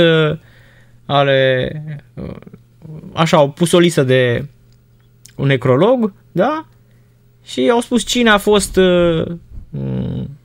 șampioni. Și unul dintre oameni a fost și Bernard Tapie, da, 77 de ani, și era pe această listă publicată de RFI, Radio France International. E bine că cei de la RFI din România probabil n-au citit, dacă erau la știri de dimineață și citeau sau traduceau, mamă câți au murit în... Dar probabil că te prinzi. Eu nu cred că ești atât de... Deci bă, au murit ăștia toată așa odată, și Clint Eastwood și Pele și probabil că le-au pregătite, înțelegi? Da. Și cineva n-a avut ce să facă, da? Așa. Bine că n-a dat golul Aaron Ramsey. Da. Da, probabil cineva care n-a avut ce să facă sau s-a supărat sau a fi fost dat afară de la, mai știi, de la site sau s-a apucat să le publice. Ei știind că probabil oamenii le-au pregătite, evident. Adică oamenii chiar le-au pregătite. Să fii convins de lucrul acesta. Ei le-au pregătite... S-a dus nenea, îl pui că și la Sean Connery și la tot, că ai ce să scrii, dai seama. Da, păi. Și în momentul în care omul s-a dus, da, deci s-a dus omul pe lumea elaltă, pui acolo. Spui, a murit Regina Maria sau a murit Narcis Drejan. Și bagi acolo, totul le-ai pregătite, că Narcis Drejan are 95 de ani, cât să mai trăiască. Da, Așa ne spunea și Aurică Beldeanu când veneam trici la antrenamente, că murise străbunica, că atunci nu-ți mureau bunicii, bunicii erau tineri, dar mureau străbunicii. Bine, eu n-am prins străbunicii mei, nu i-am prins în viață, în condiții în care bunicul meu a rămas la 13 ani orfan, era războiul. Așa, și la fel a fost și cu... Dar erau alții care spuneau, a murit străbunica. Știi? Venea la... avea 10 ani antrenament și intra pe terenul de fotbal și era supărat așa. Și venea Beldeanu, bătea în gură, ce? De ce ne-ai venit la antrenamente? Ce crezi că e? Așa zicea, ce crezi că e? Ce? Bar de negri, ce aici? Vii când vrei tu și pleci când vrei tu. Atunci se permitea expresia bar de negri. Astăzi dacă o spui, e nasol. Penalti Petrolul. Hands. Da, minutul 44. Așa, și ăsta venea și spunea, a murit străbunica. Câți ani avea? 96 de ani. Bă, cât voiam să mai trăiască? Știi? Da. Așa ne spunea Aurică Beldeanu. Bă, cât voiai să mai trăiască? Ambii capitani au făcut penaltiuri. Răuța a ieșit ăsta. Uite diferența între un cartonaj roșu într-o lovire intenționată aici cu se ferește. Și aici e neintenționat. Da, se ferește. Între galben și roșu. Ai văzut-o? Da, se dă penalti acum. Se dă penalti, da, pentru că e regulamentul pește prăjit. Așa e regulamentul pește prăjit de astăzi, da. Fabula sau un Iarbao. Cine e? Uite ce tânăr e portarul lui Aerostar. Cu fostul fotbalist de la Steaua, cum îl cheamă, dreptașul, de rapitic așa. Bucur? Nu Bucur. Da, știu despre, nu Bucur. Că l-am văzut zilele astea pe la televizor. Florentin Dumitru. Aoleu, a ratat. A ratat, mă! Fai de mine ce incredibil. Echipă de stropit viare Petrolul Ploiești. Piedone dădea mai bine, marca, Piedone dădea gol de aici. Da. Ai de mine de mine. Îl cheamă Cebotari pe portar, cred că e Republica Moldovska, el este, da. La Aerostar Bacău joacă. Uite, vezi? Da. Daniel Munteanu, parcă e fostul jucător de la Oțelul, parcă e antrenor la Aerostar. Băi, dar ce prost a bătut ăsta. Deci era să-l lovească copilul de mingi. Da. Fai de mine. 2-0 rămâne minutul 45. Craiova care nu mai bate pe nimeni, tot pe primul loc este. Deci Craiova lui Mititeu nu a mai bătut de 3 etape pe nimeni și e tot pe primul loc, neînvinsă. Da, e singura neînvinsă, într-adevăr, din campionat așa e, da. Și ar putea să egaleze Călărașul, care o merge mai puțin. Metaloglobus nu mai bate pe nimeni. Aerostar Bacău era pe ultimul loc înainte acestui meci. Și are 2-0 cu Petrolul. Tu îți dai seama ce e la Petrolul acolo. Nebunie. Deci asta este știrea zilei, fraților. Bernard Tapie. Uite, au mai pus aici și pe Raul Castro, l-au omorât. Pe Regina Angliei, pe Clint Eastwood, pe Pelé și pe Brigitte Bardot. Clint Eastwood cred că are 91 de ani. A sărit de 90, așa știu. A sărit de 90 de ani, da, este, dar că se simte foarte bine. Pe regizează, și regizează în continuare. O treabă. Da. Este de seamă cu... E născut în același an cu bunicul meu, deci are 90 de ani, 1930. Da. Bunicul era în martie, s-a prăpăit anul ăsta de COVID, Dumnezeu să-l odihnească, și Clint Eastwood e... Și că bine mersi, regizează în continuare. Da. Și e sursă de inspirație inclusiv pentru muzicieni. A luat Oscar și ca regizor, a luat Oscar pentru Million Dollar Baby, ca regizor a luat, cred că și ca actor a luat. Da, nu, e fenomenal. Fenomenal și ca actor. Excepțional. Și dar să știi că eu l-am descoperit ca pe sârb când eram mic, Detective Callahan. Juca în seria aia cu Detective Callahan. Și apoi am văzut alea cu bunul, rău și urâtul și fai de mine ce. Absolut fenomenal, băi dragul. Și filmele western erau. Pe alea, bunul, rău și alea Champions League cu muzica lui Morricone, da. Ești bunul, rău și John urâtul. Am fost John Wayne, nebunit cu John Wayne. Da, John Wayne erau alea vechi. Aha. Însă Champions League-ilor. Luam scaunele din casă la rând. Da. După ce se terminau filmele cu John Wayne, începeam și îți dai seama la noi le spuneam în Oltenia, în Craiova, nu ne spuneam cowboy, că nu puteam, ziceam cowboy. Cowboy, da. Cowboy le ziceam. Oltenește. Ne uitam la filmele cu cowboy. Da. Erau geniale, da. Și spaghetti western. Da. Dar ăla The Good, The Bad and The Ugly, ăla este film făcut în anii 60, îți dai seama. Absolut fenomenal. Și erau din seria asta, era Il Buono, Il Brutto, Il Cattivo, că ne-a dus la cinema să-l vedem și era în italiană, era. Ăștia nu aveau bani comuniști și să traducă afișele, era. Deci scria în italiană. Țin minte și acum, era un afiș așa cu ei trei și scria un film de Sergio Leone și scria Il Buono, care era el Clint Eastwood, Il Bruto și Il Cattivo și era ăla, cum îl cheamă, Lee Van Cleef Jr., care joacă senzațional, și mexicanul și fenomenal, Sergio Leone, genial. Sunt Margareta Nistor și vreau să vă traduc filmele. Nu. Da. Da. Vedea un film de la Get the fuck out of here, suck my motherfucking die. Go guy, du-te dracu. Da. La naiba. Da, așa erau. Da, genial, mă. Dar Morricone din astea din chiar erau absolut geniale. Și s-a dus și el anul ăsta la 91 de ani. Tot vorbeam despre el. A sunat într-o seară un radioascultător și am pus din Chimai, piesa absolut excepțională, da. Da, șampion.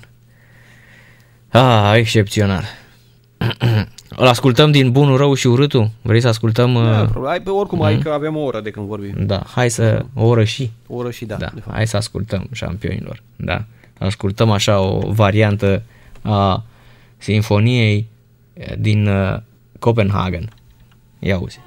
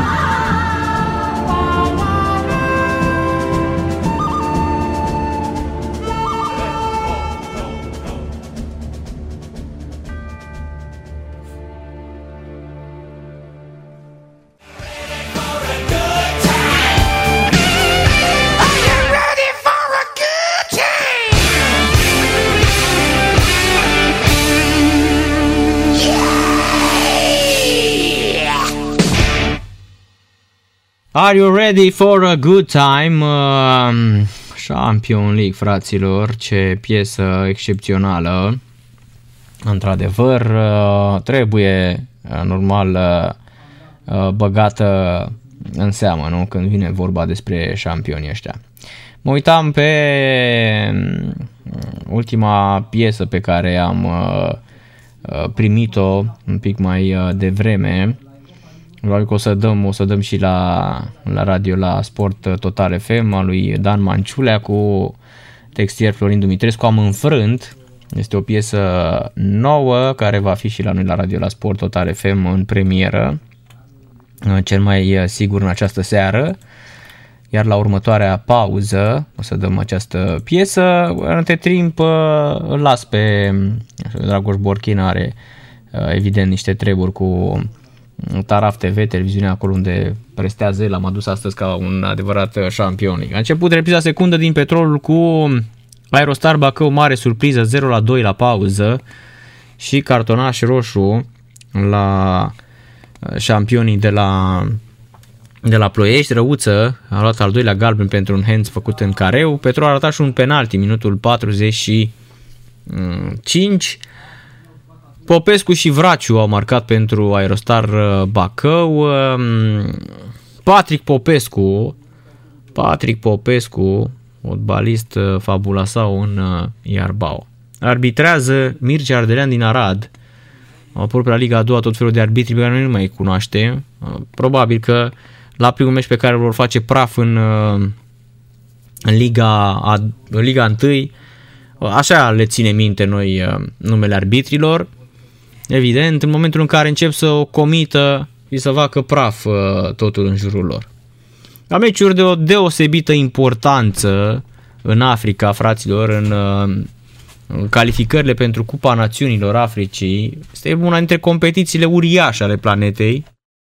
În condiții în care fotbalul tot scade din valoare în România, noi o să ne axăm foarte mult pe preliminarele din Cupa Națiunilor Africii, acolo unde riscăm să vedem și crocodili în tribune. Acum cu pandemia asta de COVID-19 vin la meciuri și gorile din Congo protejate. Lei sunt undeva prin Kenya, iar unde Africa de Sud și Namibia, în zona Serengeti, acolo găsim absolut orice. Vine și puțini rinoceri care mai există în rezervație. Vin la meciuri, de exemplu. E bine, fosta Swaziland, nu știu dacă știți că și-a schimbat numele, țara se numește Eswatini. Gândiți-vă ce s-ar întâmpla că România și-ar schimba numele și s-ar numi Swaziland, nu că am fi departe, ce condiții avem prin sistemul de sănătate și cum iau foc pacienții prin spitale. Nu e de mirare că într-o zi o să fim aproape de Eswatini. E bine, Eswatini cu Congo, 0-0 rezultat final. Malawi, Burkina Faso 0-0, surpriză la pariuri, spune Dragoș Borchin, corespondentul nostru din Ugadugu, nu? Uagadugu. Așa este. Sao Tome și Principe cu Africa de Sud 2-4, excepțională națională din Sao Tome și Principe. Am mai vorbit despre ea. Meciul s-a jucat pe stadionul Nelson Mandela, da? Șampion, nu știu dacă ai fost acolo. Eu nu am fost, dar este visul meu să merg în Africa Centrală, în insula Sao Tome și Principe. Știi unde este insula asta, Șampion, situată pe glob așa? Deci, de la Libreville iei taxiul de pe apă și te duci în golful Guineei și te duci așa și la un moment dat dai de o insulă. E bine, insulița aia este Sao Tome și Principe. În Atlanticul de Nord, practic, e chiar pe ecuator, știi? Dar sunt pe partea de... Nu dau în Atlanticul de Sud. Deci chiar sub ei se taie ecuatorul, vine linia ecuatorului la Sao Tome și Principe.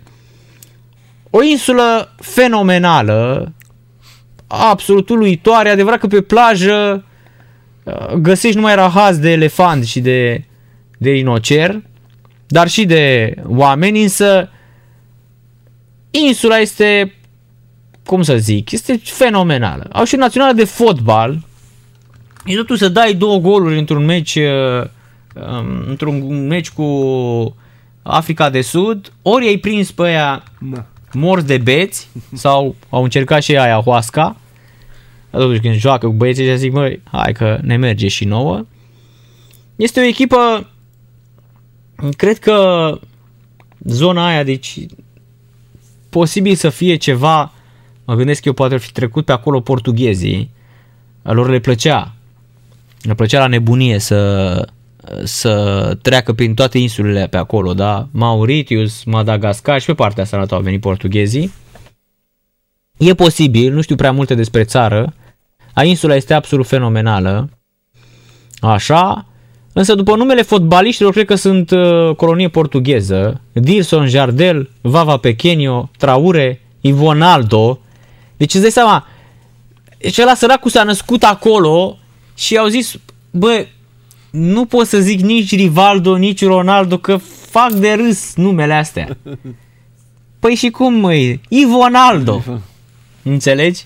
Ivonaldo din Sao Tome și Principe. Și au națională doi fotbaliști pe care îi cheamă pe unul Iniesta, pe unul Pogba. Dacă îți vine să crezi. Da. Iniesta joacă la Udra și are 28 de ani. Joxeleni Fernandes Carvalho. Iniesta. Probabil că l-au văzut ea pe teren și a zis să moară Cichi, tu ești Iniesta. Și mai este unul Pogba, pe care îl cheamă Eduardo Asunsao Varela. Așa. Varela care mai joacă și el în continuare. Fii atent. La PAOK. La echipa de club Porto Real îi se spune Dinho. Și la națională Pogba. Deci Porto și Real? Da, este echipă la ea acolo Porto Real. Și fii atent, la echipa de club Porto Real din Sao Tome și Principe, ea joacă acolo, îți dai seama că joacă cu scoicile și Anjac fotbal, da? La echipa de club se spune Dinho. Dini, e unul fundat stânga Dini. Păi da, asta e Dinho, de la Ronaldinho. Da, da. Dinho. Și la națională îi se spune Pogba. Ăsta mafiot. Cel mai șmecher fotbalist din lume. Deci el când se duce la club, zice, bă, pe spate mi-e treceți Dinho de la Ronaldinho. Ok. Și probabil că națională bagă materiale și e nesimțit și bate penaltiuri la mișto, îi zic ăștia Pogba. Da, din Sao Tome și Principe. Salutăm invitatul de astă seară, a rămas șomer de la Telecom, nu nu șampion. Nu mai poate să vină în weekend și așa că îl mutăm săptămâna. E mai bine în cursul săptămânii, când e audiența mai mare. Vezi, oamenii se interesează de starea ta socială imediat. Nu, Dragoș Borchină, nu doar că este, îl auziți și pe la Prima TV și la Luc. Da? La Prima nu mai. A, nu? Am lucrat. Ai la fost la Prima? Prima a fost prima mea dragoste. Ia auzi. Cu Prima, mă. Cum a sunat. Prima dragoste, Prima TV. Lucrai cu Iulia Frățilă? Da, era Iulia Frățilă acolo, da. Sex cu Nadine. Păi dar nu ți-am povestit cum a fost cu Sex cu Nadine? Șampion. Că eram la facultate și m-am dus la facultate, și arbitram atunci. Și mă duc, am meci vinerea la Liga 3-a, că eram arbitru la Liga 3-a, la Divizia C, cum era odată Liga 3-a, cum e acum. Și nu m-am dus la ora de natație. Natația care se făcea undeva la Budapesta, acolo spre, la Tineretului, la un complex care e pe partea stângă, cum te duci spre Unirii, unde ce să vezi, lucra și Prima TV. Unde la un moment dat Prima... N-avea sediul la Piper acolo, în clădirea aia înaltă? Da, eu ce vorbesc acum, vorbesc de anii 2000. Așa, dar acum tot acolo e, în Pipera? Da, și de ceva timp suntem chiar împreună. Asta știu, da. Și... Ia uite ce ne spun radio, aoleu, în seara asta iar mega de Deep Purple și White Snake. Păi asta bagăm după aia, să știți. Așa. Și nu mă duc într-o zi de vineri la ora de natație la facultate pentru că trebuie să mă duc să arbitrez un meci de fotbal, nu mai știu unde. Mă tăsari cu rovinari. Whatever. Și ok, lipsesc vinerea asta de la natație cum ar veni. Bă, după o săptămână mă duc normal, programa la ora de natație. Că era vinerea, era ora de natație la facultate, la sport. Și păi intru în complex, liniște și pace. Mă, tu înțelegi, liniște și pace, nu s-auzea nimic, că nu era aud pe jos, vestiarele nu erau ocupate. Mă, ce s-a întâmplat? Pe parcursul săptămânii, evident, fusesem la cursuri, la facultate. Niciun coleg de-al meu nu mi-a spus, bă, vezi că nu mai facem natație acolo. Eu mă duc vinerea la natație, unde mai făcusem de atâtea ori înainte.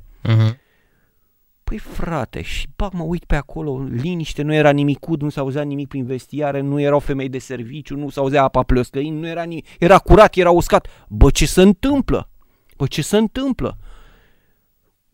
Așa mă duc pe hol în coloana adâncime, cum ar veni, cu Dumnezeu înainte. și urc un pic scările ca să mă duc, să intru pe ușa care după aceea mă ducea în jos spre bazin. Prietene, deschid ușa la bazin, cum ar veni sus de acolo. Și îți dă Nadin cu pieptul în cap. Ia de aici. Bazinul meu de natație de la facultate nu mai era de fapt cu apă, era deja făcut cu decorul emisiunii Sex cu Nadin.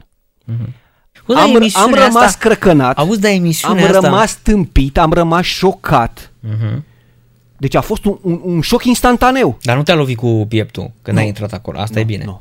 Da, că rămâneai șocat și pe viață. Și de aici, că de atunci Prima TV s-a mutat acolo, au mutat și promo și mă rog, așa era atunci. Și ia de aici, bazinul meu de natație s-a transformat în decorul emisiunii Sex cu Nadin. Evident că după aia în timp am râs cu Nadin pe treaba asta. Hai să spun cum a fost cu bazinul meu, dar, și cu emisiunea ta. Acum mă întreb, eu n-am văzut, cu ce era emisiunea, sincer acum? Păi era discuție exclusiv despre sex, era seara după ora 11, cam așa. Păi și Nadin vorbea din experiență? Povesteau tot felul de experiențe, dar toate chestiile care erau tabu atunci. Băi, eu țin minte că într-o seară, o singură ediție am văzut și am povestit-o cu aici cu... Oricum, emisiunea cred că a fost prin 2000... Păi a fost prin stai așa. La sfârșitul anilor 90, începutul anilor 2000, undeva pe acolo. Da, cred că și după. Da, nu așa. Mai știu. Da, probabil nu mai știu cât a durat. Nu mai știu cât a durat. La un moment dat... Eu spun când a început. Da, eram... Eu spun cum a fost începutul. Deci eu asta țin minte. Că aveam 22-23 de ani. Și a venit Marius Mitran la Craiova. Marius Mitran scria cronica din partea Pro Sportului, nu mai știu exact, cred că. Oricum l-a luat și Mititeu, l-a luat șef la sport, el scria editoriale la noi, așa era la Pro Sport, da, și scria editoriale și așa e. Și l-au trimis să iasă 3-0 Aerostar Bacău, minutul 60, dezastru pentru, nu contează scorul, dezastru la Petrolul. 0-3, așa. Și ne-am dus să luăm masa, știi, înainte de meci. Și era și Andrei Bălan, excepțional jurnalist și o minte sclipitoare, și Daniel Nanu. Da, nu erau certați Manase cu Daniel Nanu. Și ne punem la masă cu o ciorbiță și ne apucăm de discuție, intrăm și după la un moment dat zice Marius Mitran, bă, azi noapte n-aveam somn și am dat pe Prima TV. Și pe Prima TV... Și eu, care eram tânăr și entuziast, da. A, Sex cu Nadin, am văzut-o și eu aseară, Manase. Așa, și știi cine era invitată? Dana Petrescu. Da. Ei, și Dana Petrescu, cred că nu mai era, nu știu dacă mai era cu Dan Petrescu atunci, nu-mi dau seama, nu știu exact ce au. Ba, cred că erau, pentru că au divorțat de ceva timp, dar nu știu dacă... Dar încă toată emisiunea, se pare că erau împreună. Toată emisiunea i-a povestit lui Nadin cât de importante sunt bilele anale în sexul anal. Deci asta a fost toată seara, numai despre asta vorbea. Da. Și ea spunea că ea încearcă și nu știu ce și câte 3 penetrări și cu... Și Nadin stătea așa, știi, cu decolteul ăla și spunea, râdea așa și în gândul ei spunea, bă, ce-am adus o perversă asta, frate. Deci vreau să spun că povestea Dana Petrescu. Deci povestea Dana Petrescu despre sexul anal, vai de cap. Deci era, cum să spun... Pentru ea era ceva, știi cum, exact cum venim noi la radio și spunem cotele apelor Dunării. Ceea ce am mai făcut de altfel. Exact. Deci e simplu, da? Intri pe administrația apelor, da? Pe administrația și gospodărirea apelor și luăm de acolo, da? E foarte simplu. Deci, bă, dar cum vorbea, deci vorbea cu o pasiune. Poți să-ți confirm. Și le povestea. Asta... Eu nu dau seama, că la emisiunea Nadin nu prea a vorbit. Deci ea doar punea niște întrebări, dar părea... Bă, dar părea atât de... Era vorba de experiențele celorlalți. Deci părea atât de, cum să spun, părea atât de rușinată de ce spunea. Ceva de genul, bă, ce am adus-o, mă, pe rapandula asta în direct? Oricum a fost un mare șoc. Deci aia știi cum vorbea despre sexul anal. Deci exact așa. Deci fii atent. Sulina, kilometrul 0, nivelul apei. 64 de centimetri, variație 0. Tulcea, 71 de la kilometru 71, 153 de centimetri, variație minus 3, 149 pe 24 de ore. Isaccea, 103 km, 198 centimetri, scade 5 centimetri. Temperatura măsurată 10,5 grade Celsius. Deci exact așa. Înțelegi? Ca să nu spunem acum tot. Acetate, că așa sunt, este de fapt administrația nivelul apei pe Dunăre, administrația fluvială a Dunării de jos. Galați, că ea se ocupă, așa. Aha. Și pleacă de la Galați și merg spre, de la Sulina, Tulcea, Isaccea, Galați, Brăila, Hârșova, Cernavodă, Călăraș, Oltenița, Giurgiu, Zimnicea, Turnu Măgurele, Corabia, Bechet, Rast, Calafat, Cetate, Drobeta, Turnu Severin, Orșova, Moldova Veche și Bazia, că la Bazia și intră Dunărea în țară și gata, astea sunt așa. Dar asta spun că, de asta te întreb, că tu ai lucrat cu Nadine. Păi ce vorbea, ori din experiență, sau era doar moderator, cum aș face o emisiune cu tine și ți-a zice, Dragoș Borchină, eu nu mă pricep la fotbal, povestește-mi viața de fotbalist. Așa era sau cum era? Acum nu știu, ea nu era, n-avea o vârstă înaintată atunci, nu știu câte experiențe ar fi putut să aibă la vârsta aia. Bă, zic că nici nu părea să fie. E vorba de anii, sfârșitul anilor 90, începutul anilor 2000. Era tânără, adică, da. Deci vorbim de 20 de ani. Dana Petrescu era, cum să zic? Deci, Dana Petrescu avea linia de cale ferată Orșova-Balota, da? Cu traverse, înțelegi ce vreau să spun, da? Așa. Deci a urca Orșova, Balota, se ducea lejer, înțelegi? Deci depășea și orice personal și orice accelerat. Și când veneau acolo la Balota, când veneau două locomotive să tragă, ea deja avea și traverse și tot, înțelegi? Adică... Cert este că producția a fost un mare șoc, impactul a fost șocant, iar primul șocat am fost eu. Căci bazinul meu de not nu mai era. Era decor pentru sex cu Nadine. Păi și nu te-ai zis, băi Nadine, ce faci aici?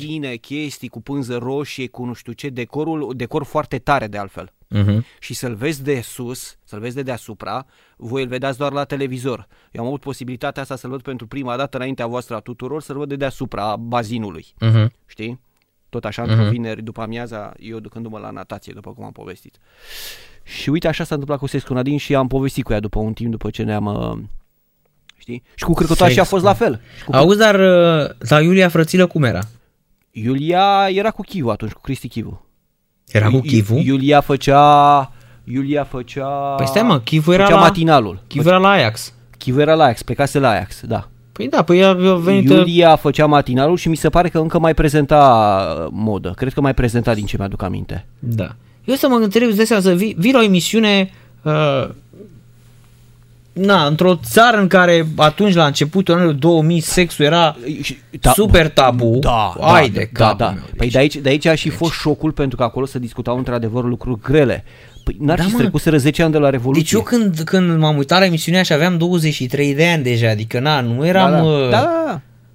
Adică cu facultate, cu nebunii, prin... Mai deschis la minte, cică, exact, da, cu nebunii prin cămine, cu fete, cu astea. Bă, dar când povestea Dana Petrescu, deci era, cum să zic, era ceva... Da, te-a marcat din moment ce ții minte. Dacă o țin minte și acum, după 17 ani, de-aia zic că înțelegi? Te-a marcat, da, deci fii atent, și mă întrebam așa, eu stăteam așa în capul meu ăsta, prost al meu, și ziceam, deci parcă mă uitam la... Deci parcă citeam Duna lui Frank Herbert, înțelegi? Deci pur și simplu, parcă îl descoperisem pe Nietzsche și începeam să-l înțeleg sau nu-l înțelegeam de fapt. Sau mă uitam la Critica rațiunii pure a lui Immanuel Kant, că asta făcea. Deci ea spunea, Nadine mai zicea, dar știi, Dana, că... E cam greu tare ce zici. Da, ce zici tu acum cu... Ce? Nu. Păi da, nu, dar există. Merge la sex shop-ul de pe... de pe Magheru, așa, și sunt acolo două magazine și vă spun eu modelul de Bileș. Bă, deci era expertă. Deci femeia vorbea ceva de genul, bă. Era foarte deschisă, da. Veniți la mine să fac. Da, pentru că oricum... Uite-te la tine cum arăți. Da, pentru că probabil că o perioadă, fiind în străinitate cu Dan Petrescu, a trăit în altă lume și acolo lumea era foarte deschisă. Și acolo a văzut pe aia pe Jimmy Floyd Hasselbeck, pe știi, Patrick Vieira, pe Emil Heskey. Emil Heskey, da. Deci cu Emil Heskey, când intra în vestiar, ținea ușa deschisă cu frânghia, înțelegi? Da, că numai așa intra Emil Heskey în vestiar. Da, și trebuia să nu stai pe scaun, trebuia să stai în picioare când intrai la duș, că dacă stăteai culcat, te lovea peste nas, știi? Da, și probabil. No, noi eram cei închiși la minte, evident, și acum încă avem probleme să discutăm anumite lucruri, după 30 de ani. Adică ai o problemă să discuți o chestiune psihologică, apoi o chestiune care și ea până la urmă e o chestiune intimă, fără discuție, dar partea intimă aia sexuală, cum ar veni, e chiar și mai sensibilă în continuare. Exact. Da, deși teoretic după 3 decenii ar trebui să fim ceva mai noi în general ca nație, dacă am fi fost până acum și dacă am fi și acum mai deschiși la minte și cu 2%, nu cu 5 sau cu 20%, am fi fost departe. Și cu 2% dacă eram mai deschiși la minte, eram departe ca țară. Departe, departe. Cu 2%, nu mai mult. Știi? Da. Dar așa a fost cu sex cu una din. Da, da. Așa a fost. Da. Păi, asta mă bazinul meu de natație și a apărut baldachinul cu pânze roșii și cu toate. Bă, era într-un fel, adevărul că roșul ăla era foarte frumos. Și culorile la TV se vedeau foarte bine, pentru că oricum Prima TV întotdeauna a avut culori din acestea calde, plăcute. Prima TV fiind construită ca o alternativă la stilul la Cristal Pro TV-ului din anii 90, fără discuție. Da, eu mi-aduc aminte de prima grafică a Primei TV. Da, păi nu, au fost, și tot, era un post și de radio și după aceea din în anii... A fost un post de radio foarte interesant TV, din punct de vedere. Post TV așa. Da. A fost un post TV foarte revoluționar. Da, nu. Plus că luau și Cârcotaș, era după Ștriștea, Ștriștea partea. Cârcotaș, la fel am fost acolo când am început. Înainte era o rubrică la fără 10. Dar Iulia fără țină, deci asta era lui Chivu, înțeleg. Și pe Cârcotaș îi alimentam cu tot ce se întâmpla în sport, că eu fiind producătorul redacției de sport la Prima TV, dădeam o grămadă de marfă. Mitică Dragomir era la foc automat. Deci era Mitică Dragomir, era, nu lipsea aproape, că era lunar. Mai erau și altele, dar Mitică nu lipsea, că era spectacol total. Da, nu, erau geniale. Da, da. Mai era o emisiune cu Horatiu Ciornei, parcă. Era emisiunea redacției de sport, aveam la matinal rubrică. Da. Acolo am difuzat înregistrarea. Eu acolo te-am văzut prima dată. Da. Acolo am difuzat. Da, Iulia Frățilă era, cum să zic, era dragostea tuturor microbiștilor. Da. Se vorbea pe stadioane de Iulia Frățilă, adică nu conta, acum toți vorbesc de 1x2, de cote la pariu, nu, atunci te duceai, deci te duceai la Minerul Mătăsar cu Energia Rovinar, sau cu Minerul Rovinar, nu, că era Minerul Rovinar, și la Minerul Rovinar era unul, Viorel Cioară. Venea Viorel Cioară și spunea, așa-l chema, și era Ionel Valentin la Minerul Mătăsari. Și discuția, deci erau, intrau pe teren, făceau foile acolo la delegați. Bă, ai avut ce bună e Iulia Frățilă. Deci oriunde te duceai în țară, în vestiara asta s-auzea. Bă, am văzut-o pe Iulia Frățilă. Era la modă, era la modă. Ce era Iulia Frățilă, era un fel de Sofia Loren a presei sportive, Era așa. Tare, era... Dar nu mai știu nimic despre ea. Dar nici eu n-am mai văzut-o pe... Eu nu a dispărut așa. Ultima oară am văzut-o la nu știu ce reclamă. A făcut reclamă, spoturi pentru o marcă celebră. O găsim în toate molurile. Da? Noi e... Eu nu mai știam nimic de mulți ani. A dispărut așa deodată, da. Nici eu nu mai știu. Da. Uite și încă o întâmplare de genul ăsta. Cum arată Iulia Frățilă la 10 ani de când s-a retras de la TV? A suferit de o boală cumplită. Scrie Viva. Ia uzi. Ia. Și hai să-ți mai spun una, ca să te bag în boală și pe tine și pe ascultătorii. Te rog. Știi cu cine am lansat TV Sportul, actualul proiect? A avut mastoză fibrochistică. Aoleo. Știi cu cine am lansat TV Sportul, actualul proiect în 2003? Stă în America, șampion. Champion League. Lucrează la un centru de copii cu autism din Texas. Ia uzi, bravo ei. S-a dedicat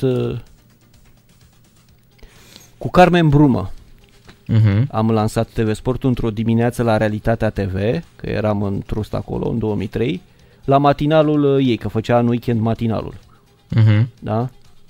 Și cu ea, cu Carmen, am făcut lansarea dimineața. Prima dată când s-a vorbit pe sticlă de canalul de sport, cum ar veni. Și după aceea am dat drumul. Așa a fost. Deci cu Nadine și prima chestie a fost cu Nadine, cronologic vorbind, da. Șampionic, da? Vezi plecarea de la Sao Tome și Principe și unde am ajuns, la Sex cu Nadine și la Iulia Frățilă. Da, nu așa, trebuia să apară și o astfel de emisiune. În Occident, de mult, ca să nu mai vorbim acum, sunt emisiuni de genul acesta. fără discuție. Sigur că pe noi ne-a șocat la vremea respectivă, pentru că fiind bătuți în cap la vremea respectivă, neavând educație pe direcția asta, noi eram șocați. Eu ce vorbesc ăla noaptea de la ora 23, știi? Dar să știi că mergea producția. Uh-huh. Deci mergea. Măcar și din curiozitate și tot oamenii să uitau măcar o dată. Și uitându-se așa unii după alții... Mă întreb dacă ar funcționa astăzi așa o emisiune. Cred că ar funcționa, pentru că oricum generațiile acestea mai tinere sunt înfiorător de deschise la minte în comparație cu generațiile trecute și ar accepta mult mai ușor o asemenea discuție. Și cred că ar prinde bine și ar trebui să fie așa ceva. Adevărat că ar trebui, nu știu, or exista... Nu știu, eu nu mă mai uit la televiziunile noastre generaliste și nu mai știu dacă... Nu, eu mă întreb la școală, dacă în școală există... Știu că există, nu, cred că se numesc ore de igienă, nu știu dacă educație sexuală, nu mai știu. Cum erau? Erau ore de... Dar am mai auzit pe la televizor reacții că cum să vorbești despre sex la școală. Planning familial, așa erau. Cum? Ore de planning familial, okay. Așa erau. Dar ar trebui să fie. E o problemă, pentru că mulți dintre părinți nu acceptă, pentru că ei la rândul lor nu sunt educați și le este foarte greu să accepte acest lucru pentru copiii lor. Deci în primul rând ai o problemă cu părintele. Uh-huh. Nu cu toți, evident, exact ce am spus mai devreme, dar mulți dintre ei au ei o problemă cu ei înșiși, pentru că ei nu acceptă și ei nu sunt educați.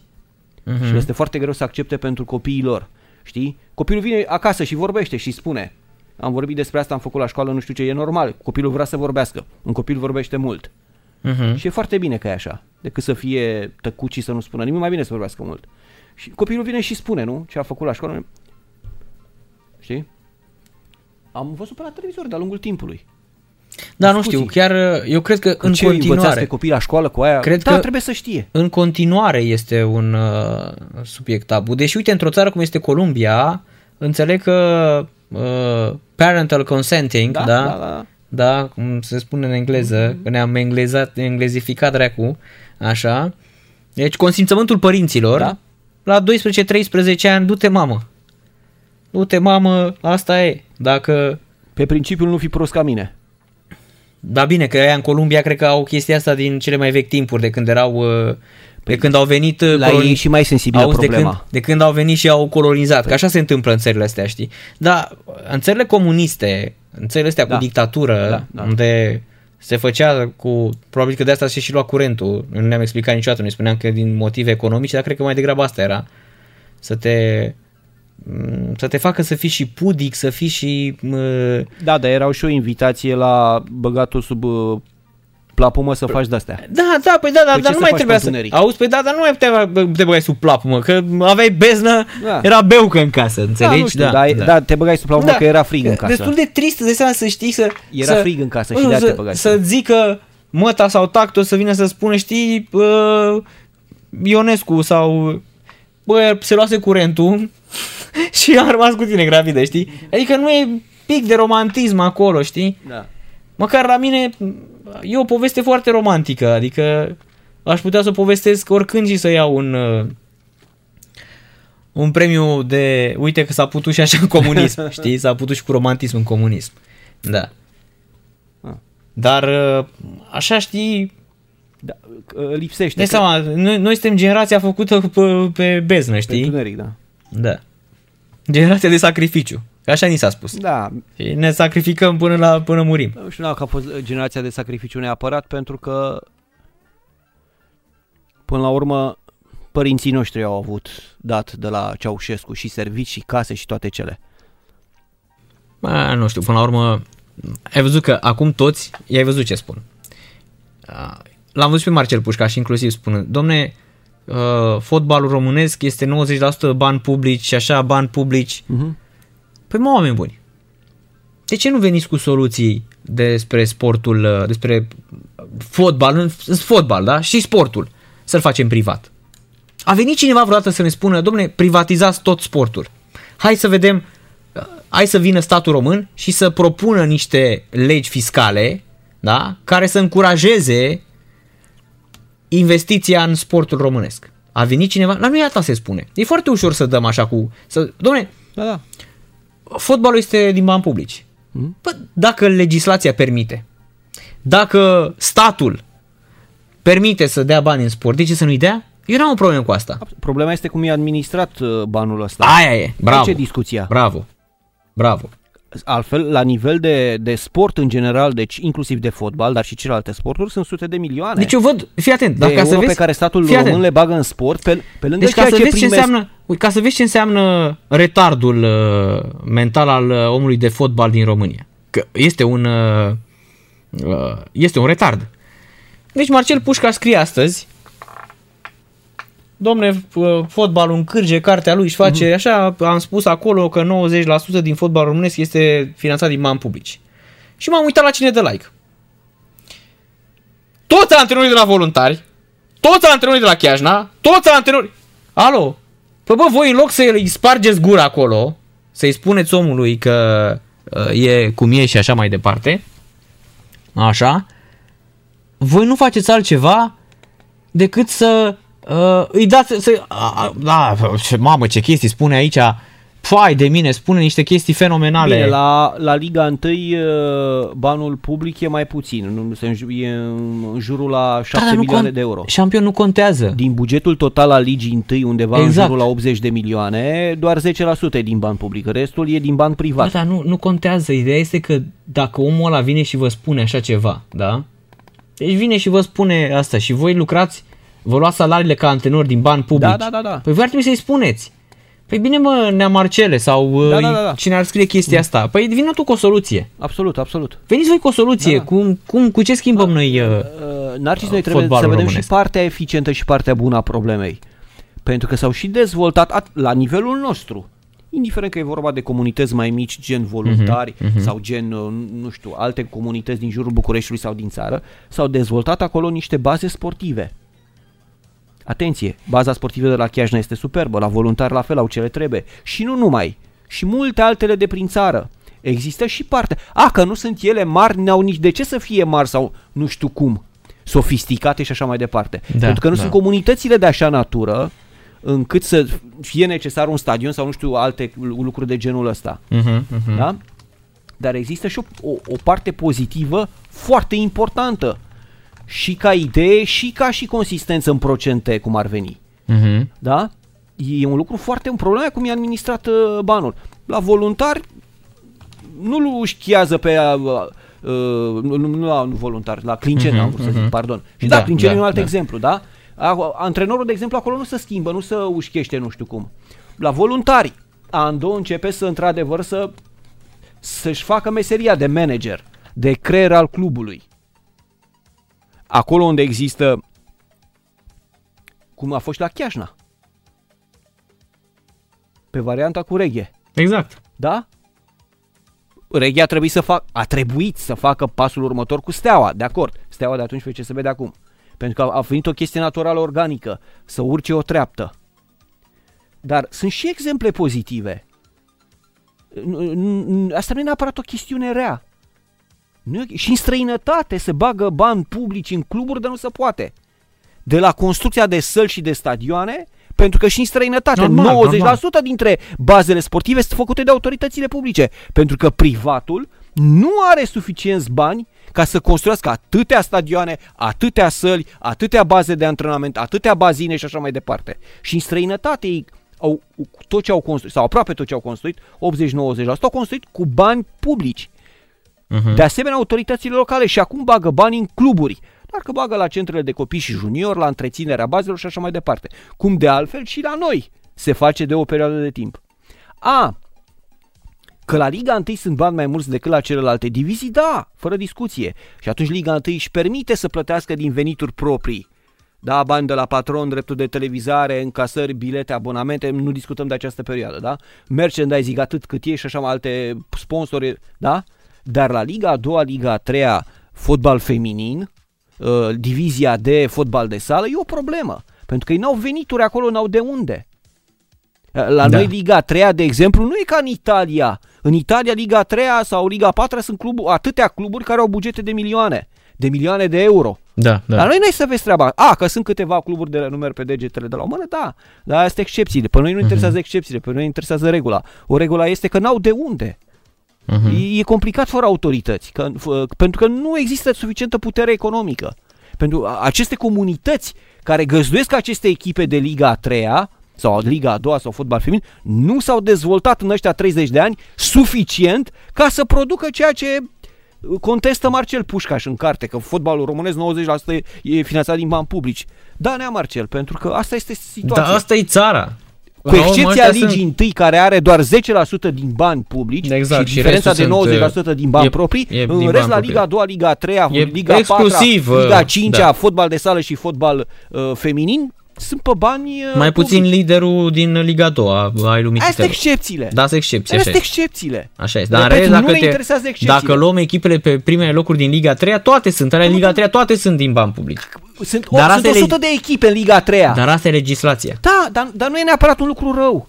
Asta zic și eu. Problema este cum drămuiești banii și ce construiești cu ei. Dacă pui un club pe principii fire. Pentru că o comunitate are nevoie și de sport. Ce vorbeam mai devreme în corespondența cu Mihai Rusu de la München. Uh-huh. Sportul este una dintre formele de divertisment. Corect. Omul are nevoie și de așa ceva. Asta nu e o problemă.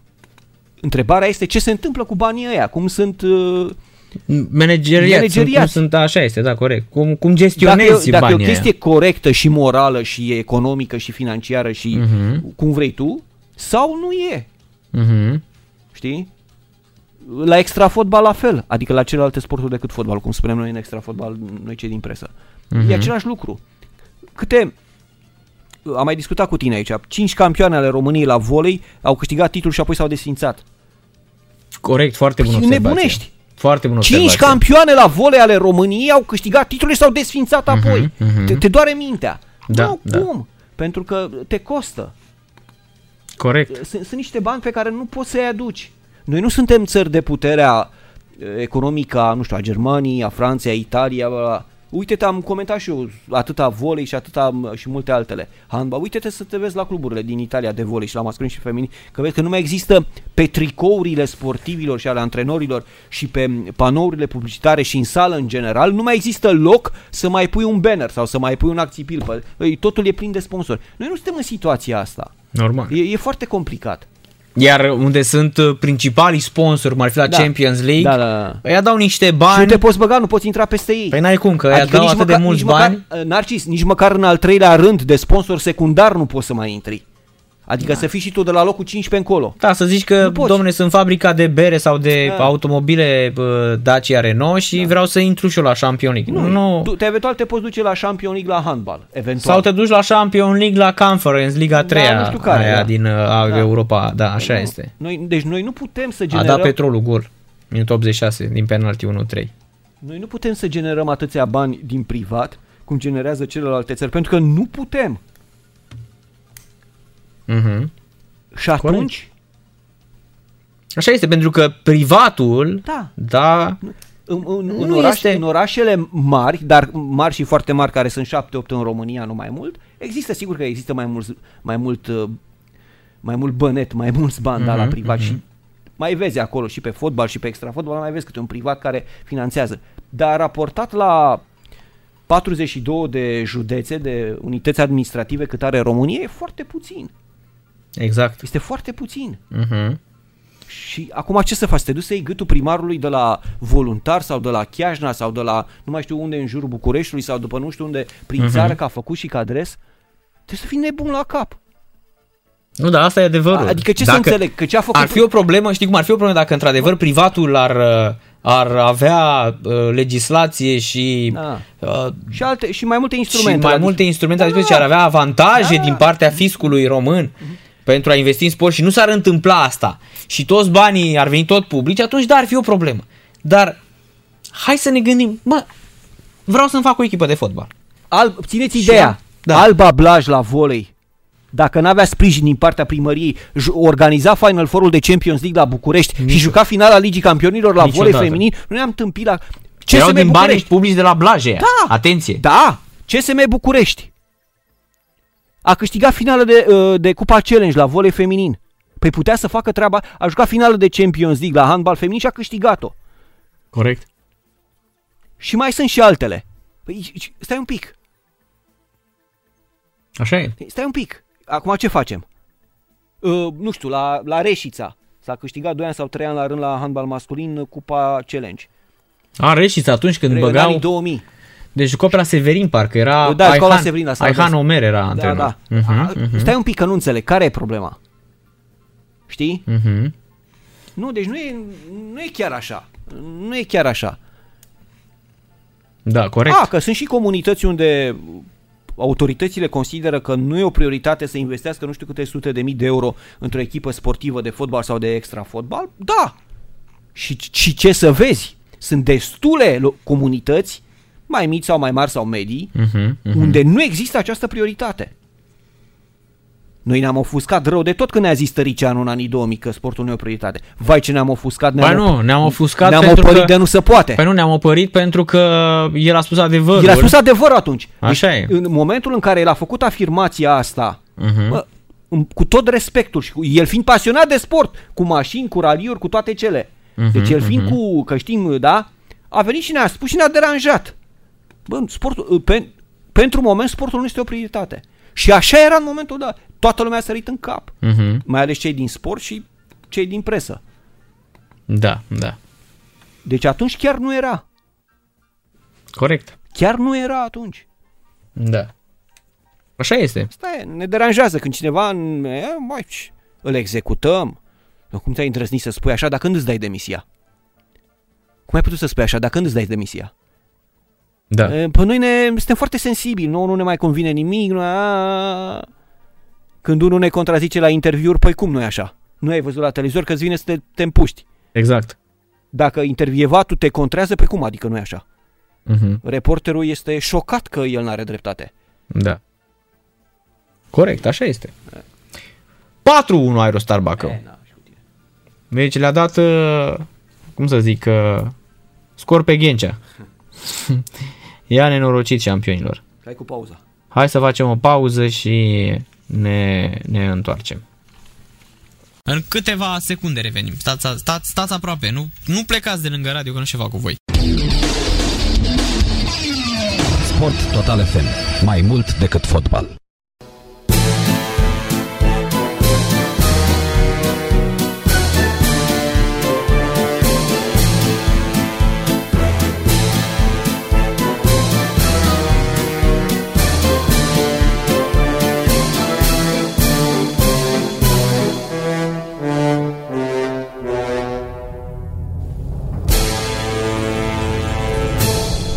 Foarte bună piesa asta nouă pe care o avem în playlistul Sport Total FM al lui Dan Manciulea cu textierul Florin Dumitrescu. Deci n-ați ascultat Mega de Twice și Deep Purple, da, ce zicea? Am înfrânt piesa, iată, duce așa spre Vladimir Vysotski. Sună bine. Avea el cântec pentru prieteni, alea rusești, că noi ne-am inspirat foarte mult din muzica aia. Cântec pentru prieteni a fost și un album compact. Compact, da. Era cântec pentru prieteni al lui Vladimir Vysotski, rusul, da, adică ei compuneau un stilul ăsta. Noi avem multe. Cel făcut de Paul Ciuci este albumul meu favorit. Da, cântec pentru prieteni. Da, și celelalte cuvinte. În seara asta mare, nu? Vom cânta. Dă-mi o veste, dă-mi o veste. Pentru cine? Vezi, campion. Cine gonește prin noapte ca vântul? Un tată ce ține. Șampioni. Între timp s-a terminat Petrolul Aerostar 1-4. Iar și că la Dinamo s-ar schimba antrenorul. Contra e pe drum? Da, Contra este gata, iar Valentin Crețu, cică ar fi refuzat o echipă din Liga 1 ca să rămână la FCSB, da. Metz și Dijon. Este da. Posibil. Da. Ce să vorbim de așa ceva? Da. Iar... vină la noi, la Marseille. Da. La Toulouse, ducă la Toulouse, la Bordeaux. Da. Și să mai spunem că Ryan Reynolds, starul din Deadpool și Rob McElhenney, au cumpărat Wrexham, după ce fanii galezi au votat pentru preluarea echipei de către cele două staruri de la Hollywood. Păi dacă se întâmplă ceva știu unde să-l găsească, cred că de-aia. Da, joacă Wrexham a ajuns în National League, Liga 5-a. National League. Da. Noi acționari au prezentat într-un mod bizar noul sponsor, I4 Williams Trailers, am devenit noi proprietari a echipei Wrexham și acesta este noul sponsor al clubului. Poate că n-ați auzit niciodată de Wrexham, dar de Racecourse Ground sau de I4 Williams, dar în curând o să faceți acest lucru. Le mulțumim suporterilor echipe pentru că au avut încredere în noi. Înainte de votul pentru luarea echipei, cei doi actori le-au transmis suporterilor că vor să o aducă pe Wrexham la cel mai înalt nivel într-o întâlnire care a avut loc pe platforma Zoom. Este al treilea cel mai vechi club de fotbal de pe planetă și nu vedem ce n-am putea să facem din Wrexham o forță globală. După întâlnirea virtuală cu suporterii, cei doi actori au promis că vor îmbunătăți echipa și că întotdeauna îi vor învinge pe rivalii Chester în derbiul Cross Border. Wrexham, pentru cei care nu știu, este un club profesionist din țara Galilor. Nu însă pun. Da, care joacă în Marea Britanie, în Liga 5-a, National League. Dragonii, Red Dragons sunt dragonii roșii, dar nu dragonul roșu de la afumați. Echipa este acum pe locul 14 în acest sezon. Cu cine? Cu Bruce Lee sau cu Jedri? Cu cine era? Nu mai știu. Cu Bruce Lee, intrarea dragonului. Intrarea dragonului? Da. Da, echipa intrată de un nene din Kids. Locul 14, 7 puncte în 6 meciuri. 1864 în octombrie s-a înființat. Cât? 1864 în octombrie. No, noi încă eram sub ocupație turcă. E o greșeală. Evoluează pe Racecourse Ground, 10.000 de locuri. Ah, ok.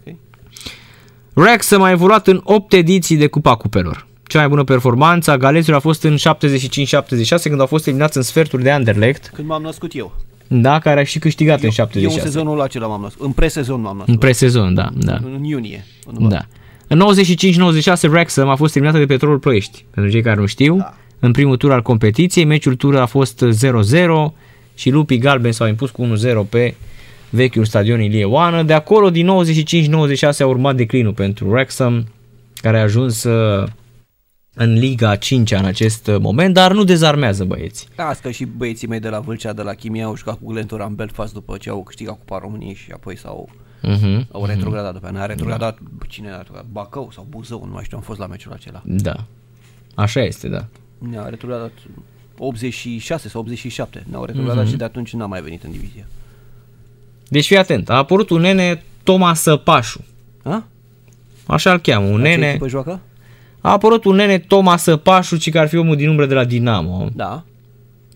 E posibil ca să fie unul din aia, știi cum e, că ăia din primii 500 în top miliardar nu sunt nici în primii 1000 de fapt. Așa. Toma Săpașu, un om de afaceri, care spune că el ar fi intermediat vânzarea lui Dinamo către fondul de investiții reprezentat de Pablo Cortasero și afirmă că Dorin Șerdean a fost numit președinte executiv la comanda sa. El am adus pe Pablo Cortasero în România, bine, nu am fost singur, suntem un grup de oameni din care fac eu parte, Jose Bueno, care este acum în club, Tony Palau și Dorin Șerdean. În momentul în care am auzit de vânzarea lui Dinamo, le-am dat temă să ne ocupăm de găsirea unui cumpărător. Tony este prieten cu Melero Marin și l-a întrebat dacă dorește să se implice. Melero a primit mandatul de vânzare, s-a implicat în negocieri, iar Tony l-a implicat și pe Cortasero. I-a spus: te interesează echipa asta de fotbal din România, Dinamo?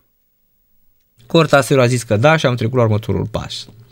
Despre Dorin Șerdean, președintele executiv de la Dinamo, Săpașu spune că este asociat și că a fost numit în acea funcție la comanda sa.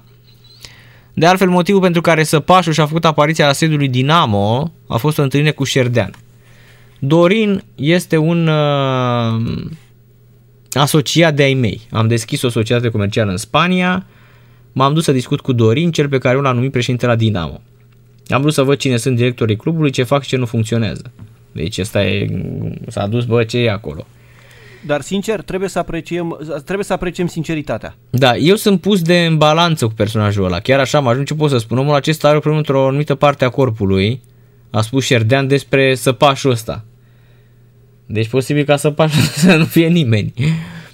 Întreba dacă Cortasero dispune de banii necesari, Săpașul a spus: dacă ar fi avut, Dinamo nu era în situația în care este acum. Nu știu ce gânduri, ce planuri, dar sunt dezamăgit de Pablo. A zis că bagă 4.000 de euro zilele astea, nici de semințe nu-i ajung banii ăștia, să lasă ei pe mâna ai cuiva. Cel puțin 600-700 de mii, cel puțin. Da, dar e foarte interesant că ăsta de Dorin Șerdean, da, spune sănătate,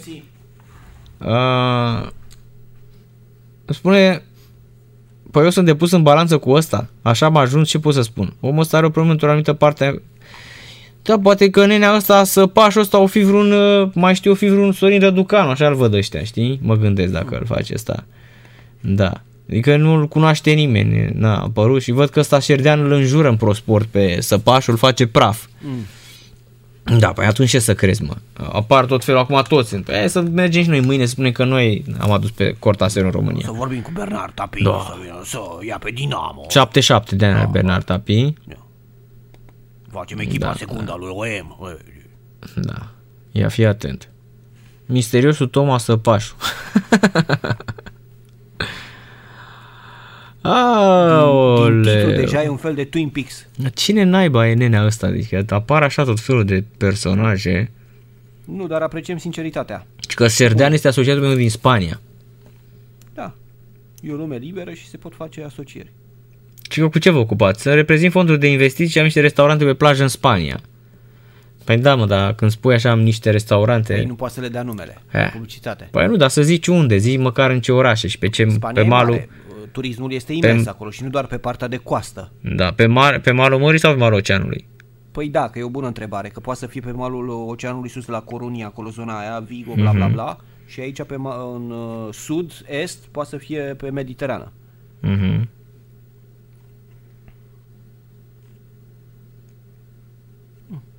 Da.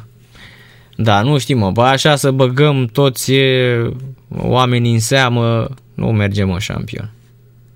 Nu merge așa, să băgăm pe toată lumea. Eu zic că Nicu Gramenii are Dinamo, dar nu vrea să ne spune. Da, nu vrea să vrea, nu-și mai intră. Nu mai intră șampionilor. Da, de unde atâta? Unde naiba să o mai bagi și pe asta? E o poveste și cu Dinamo.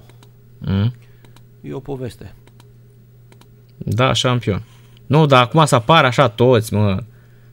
Toată lumea să vină să ne spună că pe ăla îl cunoaște, nu știu. Dă-se ce haos e acolo. Dacă vin oameni care spun că ei l-au adus pe Cortasero, mâine o să vină să ne spună că l-au adus de fapt pe George Soros. Nu, e clar că acolo e un haos de nedescris. E ceva, e un fel de Mozambic, Camerun acolo. Dinu Patriciu, de vină Dumnezeu să-l odihnească. Da, cum era aia, să-ți fie rușine Dinu Patriciu, da. N-am ce să zic. Despre oamenii care m-au plătit la zi, n-am nimic. Să știi, adică nu pot să-i critic pe oamenii ăștia. Da. Mâine aflăm că Alex Bodi a dus pe spaniol. În umbră sunt eu, Cătălin Ungureanu și Andy de la trupa Taine. Da. Păi așa e, mă. Deci în curând acolo vom ajunge. Să spunem că toți noi suntem Cortasero, Je suis Pablo Cortasero. Pe principiul ăsta o să apară cineva care o să zică, știi, eu l-am adus pe domnul care l-a adus pe Pablo Cortasero. Da, mă, da, deci acolo suntem. Da, acolo suntem, șampion. Deci noi suntem fix acolo suntem. Hai de capul nostru. Păi, dacă mă gândesc bine, Dinamo, dintre fostele echipe grele ale României, cam singura care mai e, să zicem, ca firmă. La Craiova s-a întâmplat ce s-a întâmplat, la Rapid, la FCSB Steaua, Petrolul, așa, toate celelalte, da? Deci e cam singura care nu a fost atinsă de o situație de genul acesta extrem de dificilă, de complicată.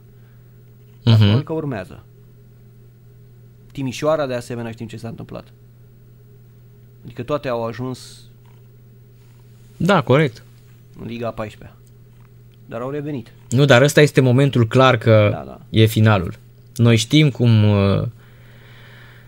cum e asta, știm cum se întâmplă. S-a întâmplat cu zeci de cluburi. Exact, adică am fost acolo, dar știm ce urmează. Oricât ar încerca suporterii lui Dinamo să o dreagă, să creadă, eu știu că știi cum e, atunci când îți iubești echipa, chiar speranța moare ultima, momentul ăla când spui, băi... Cam dispare ăla, cum noi suntem Dinamo, e lovit în plin imnul, ca să zic așa. Exact.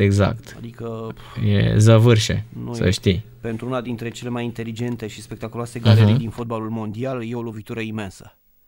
Și coreografiile făcute de suporterii lui Dinamo sunt absolut epice. Exact, asta spun, da. E o niște scenografii, oamenii o primesc. Sunt scenografii fabuloase, așa este. Da.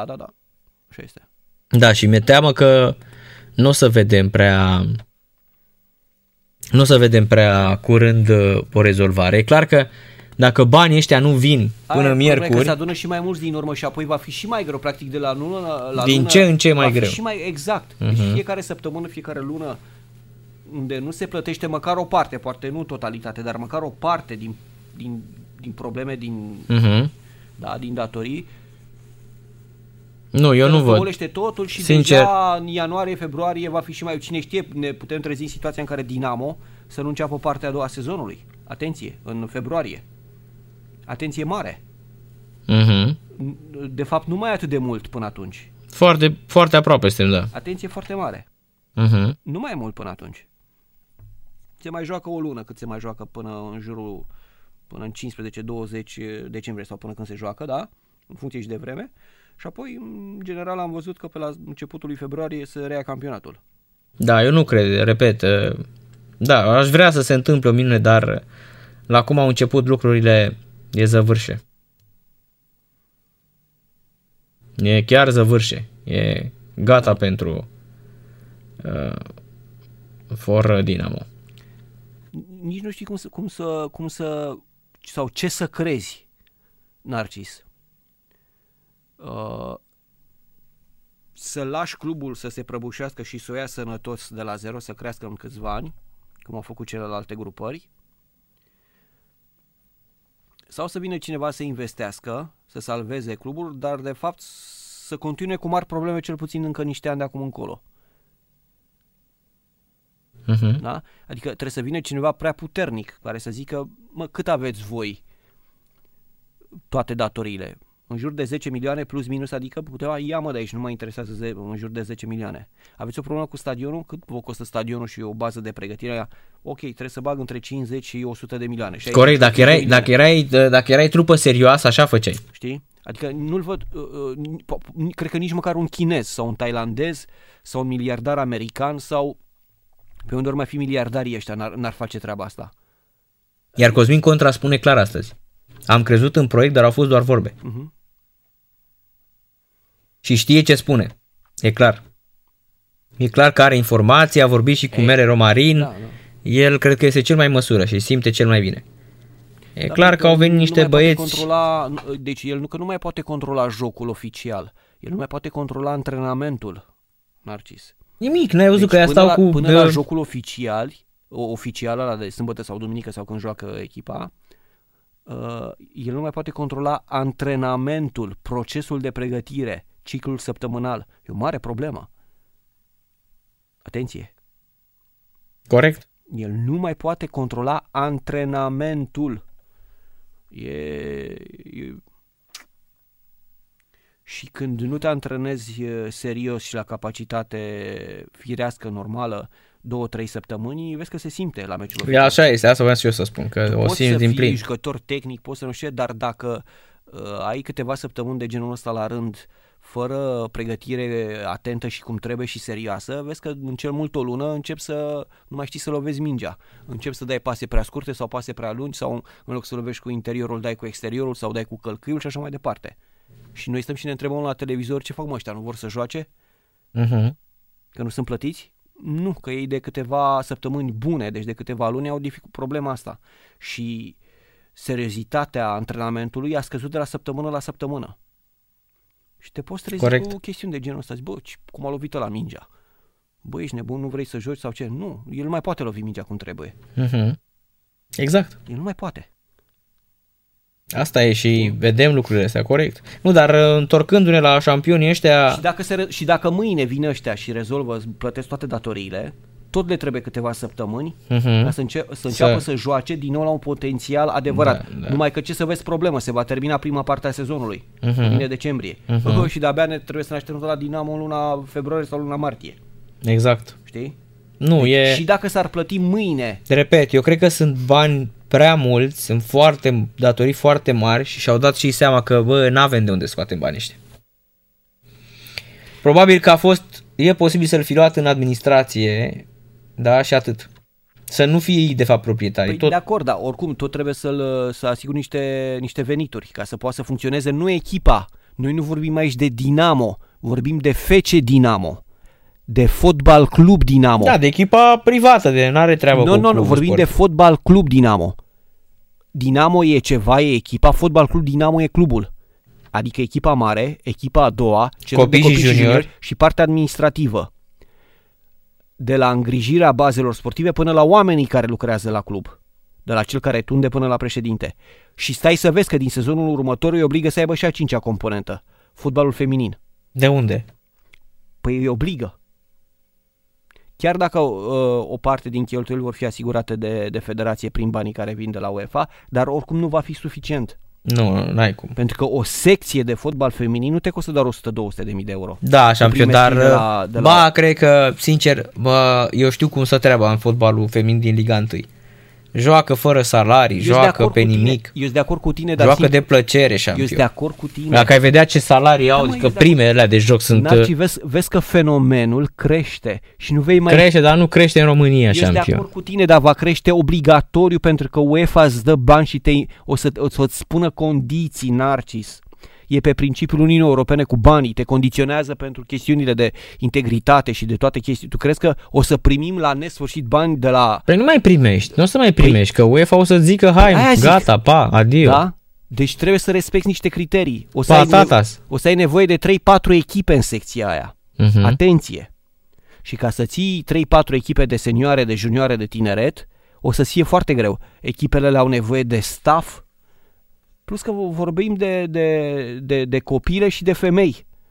Nu te joci. Uh-huh. La ele treaba e mai sensibilă decât la noi. Nu te joci. Lucrurile evoluează. Vor veni probleme. Te trezești că vor fi cluburile date în judecată pentru că fetele s-au îmbolnăvit, nu știu ce, o grămadă de lucruri. Corect. O să meargă la nesfârșit românește. Condițiile vor fi din ce în ce mai dure. Treaba cu secția de fotbal feminin la cluburile de Liga 1 este o capcană înfiorătoare pentru cluburile de Liga 1. Ei nici prin cap nu le trece unde se va ajunge cu fotbal feminin. Dacă se va merge cu treaba asta, evident, că dacă se va renunța pe parcurs, nu o să mai apară problemele. Aici este o chestiune nu doar de funcționarea, ai o problemă și cu infrastructura. Cu toate avem probleme. Cu toate ai o problemă. Exact. Atenție foarte mare. Da. În timp va deveni o problemă imensă. Eu nu știu că trebuie renunțat la ea, nu, trebuie luată în serios și tratată ca atare. Și nu poți să mai nu o să poți să ții secția aia doar cu 100.000 sau 200.000 de euro. Indiferent că o faci tu sau o faci prin asociere cu alt club de nu știu unde din țară. Corect. Atenție foarte mare. O să vedem ce o să fie, n-avem decât să trăim vremurile astea, să relatăm. Cam atât, pentru că nu suntem factori de decizie, din păcate. Facem echipa de fotbal feminin Dragoș în Narcis. Atât. DNSA. Va fi echipa DNSA șampionic. Cam asta a fost emisiunea. Dragoș, mulțumesc. Pe Dragoș Borchinu să-l auziți în cursul săptămânii, pentru că în weekend nu mai poate, la cât îl muncește corporația sportivă. Dar nu e o problemă, că e o plăcere, doar că volumul a devenit e foarte mare, pentru că competițiile sunt, deci ele se desfășoară, asta nu e o problemă. Cei din străinătate sunt destul de atenți, foarte...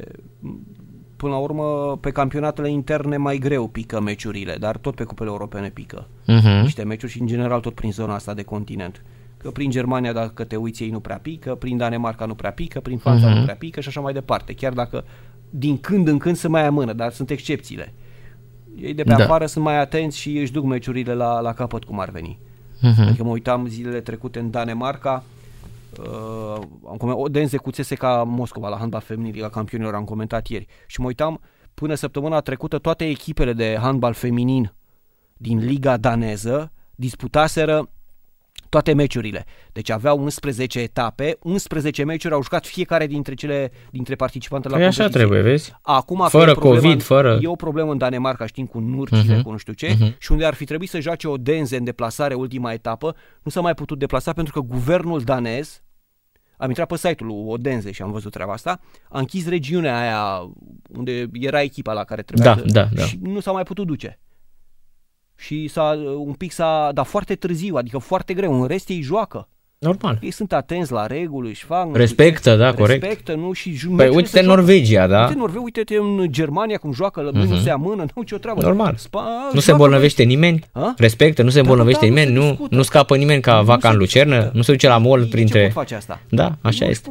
Acum, nu există, la ei nu există. Corect. Adică își duc competițiile. Deci competițiile se întâmplă, se desfășoară și volumul este imens. Normal. Și văd treaba asta și la campionate, gen Turcia, Belgia, noi le transmitem pe Lux. Peste tot, mână, dar toate sunt, nu vezi, numai la noi sunt probleme. Se dispută în draci. Numai la noi, la ruși, la bulgari, la sârbi, aici în zona balcanică. Ei joacă pentru că sunt atenți, sunt organizați, sunt serioși, nu-i deranjează regulile. Da. Nu fac discuțiile imense că de ce închide piețele și lăsăm mall-urile, diferențele sunt imense și așa mai departe. Corect. Nu te joci. Oamenii sunt serioși și nu-i deranjează regulile, din contră le respectă. Da. Bine, șampion. V-am pupat. Seară plăcută, ne mai auzim cu Dragoș Borchină, deci nu l-am pierdut, să sunt liniștiți. Șampionilor, seară plăcută, săptămână cât mai ușoară, ne auzim mâine, începând cu ora 19 la radio, la Sport Total FM. Fluier final cu Narcis Drejan la Sport Total FM. Sport Total FM. Mai mult decât fotbal.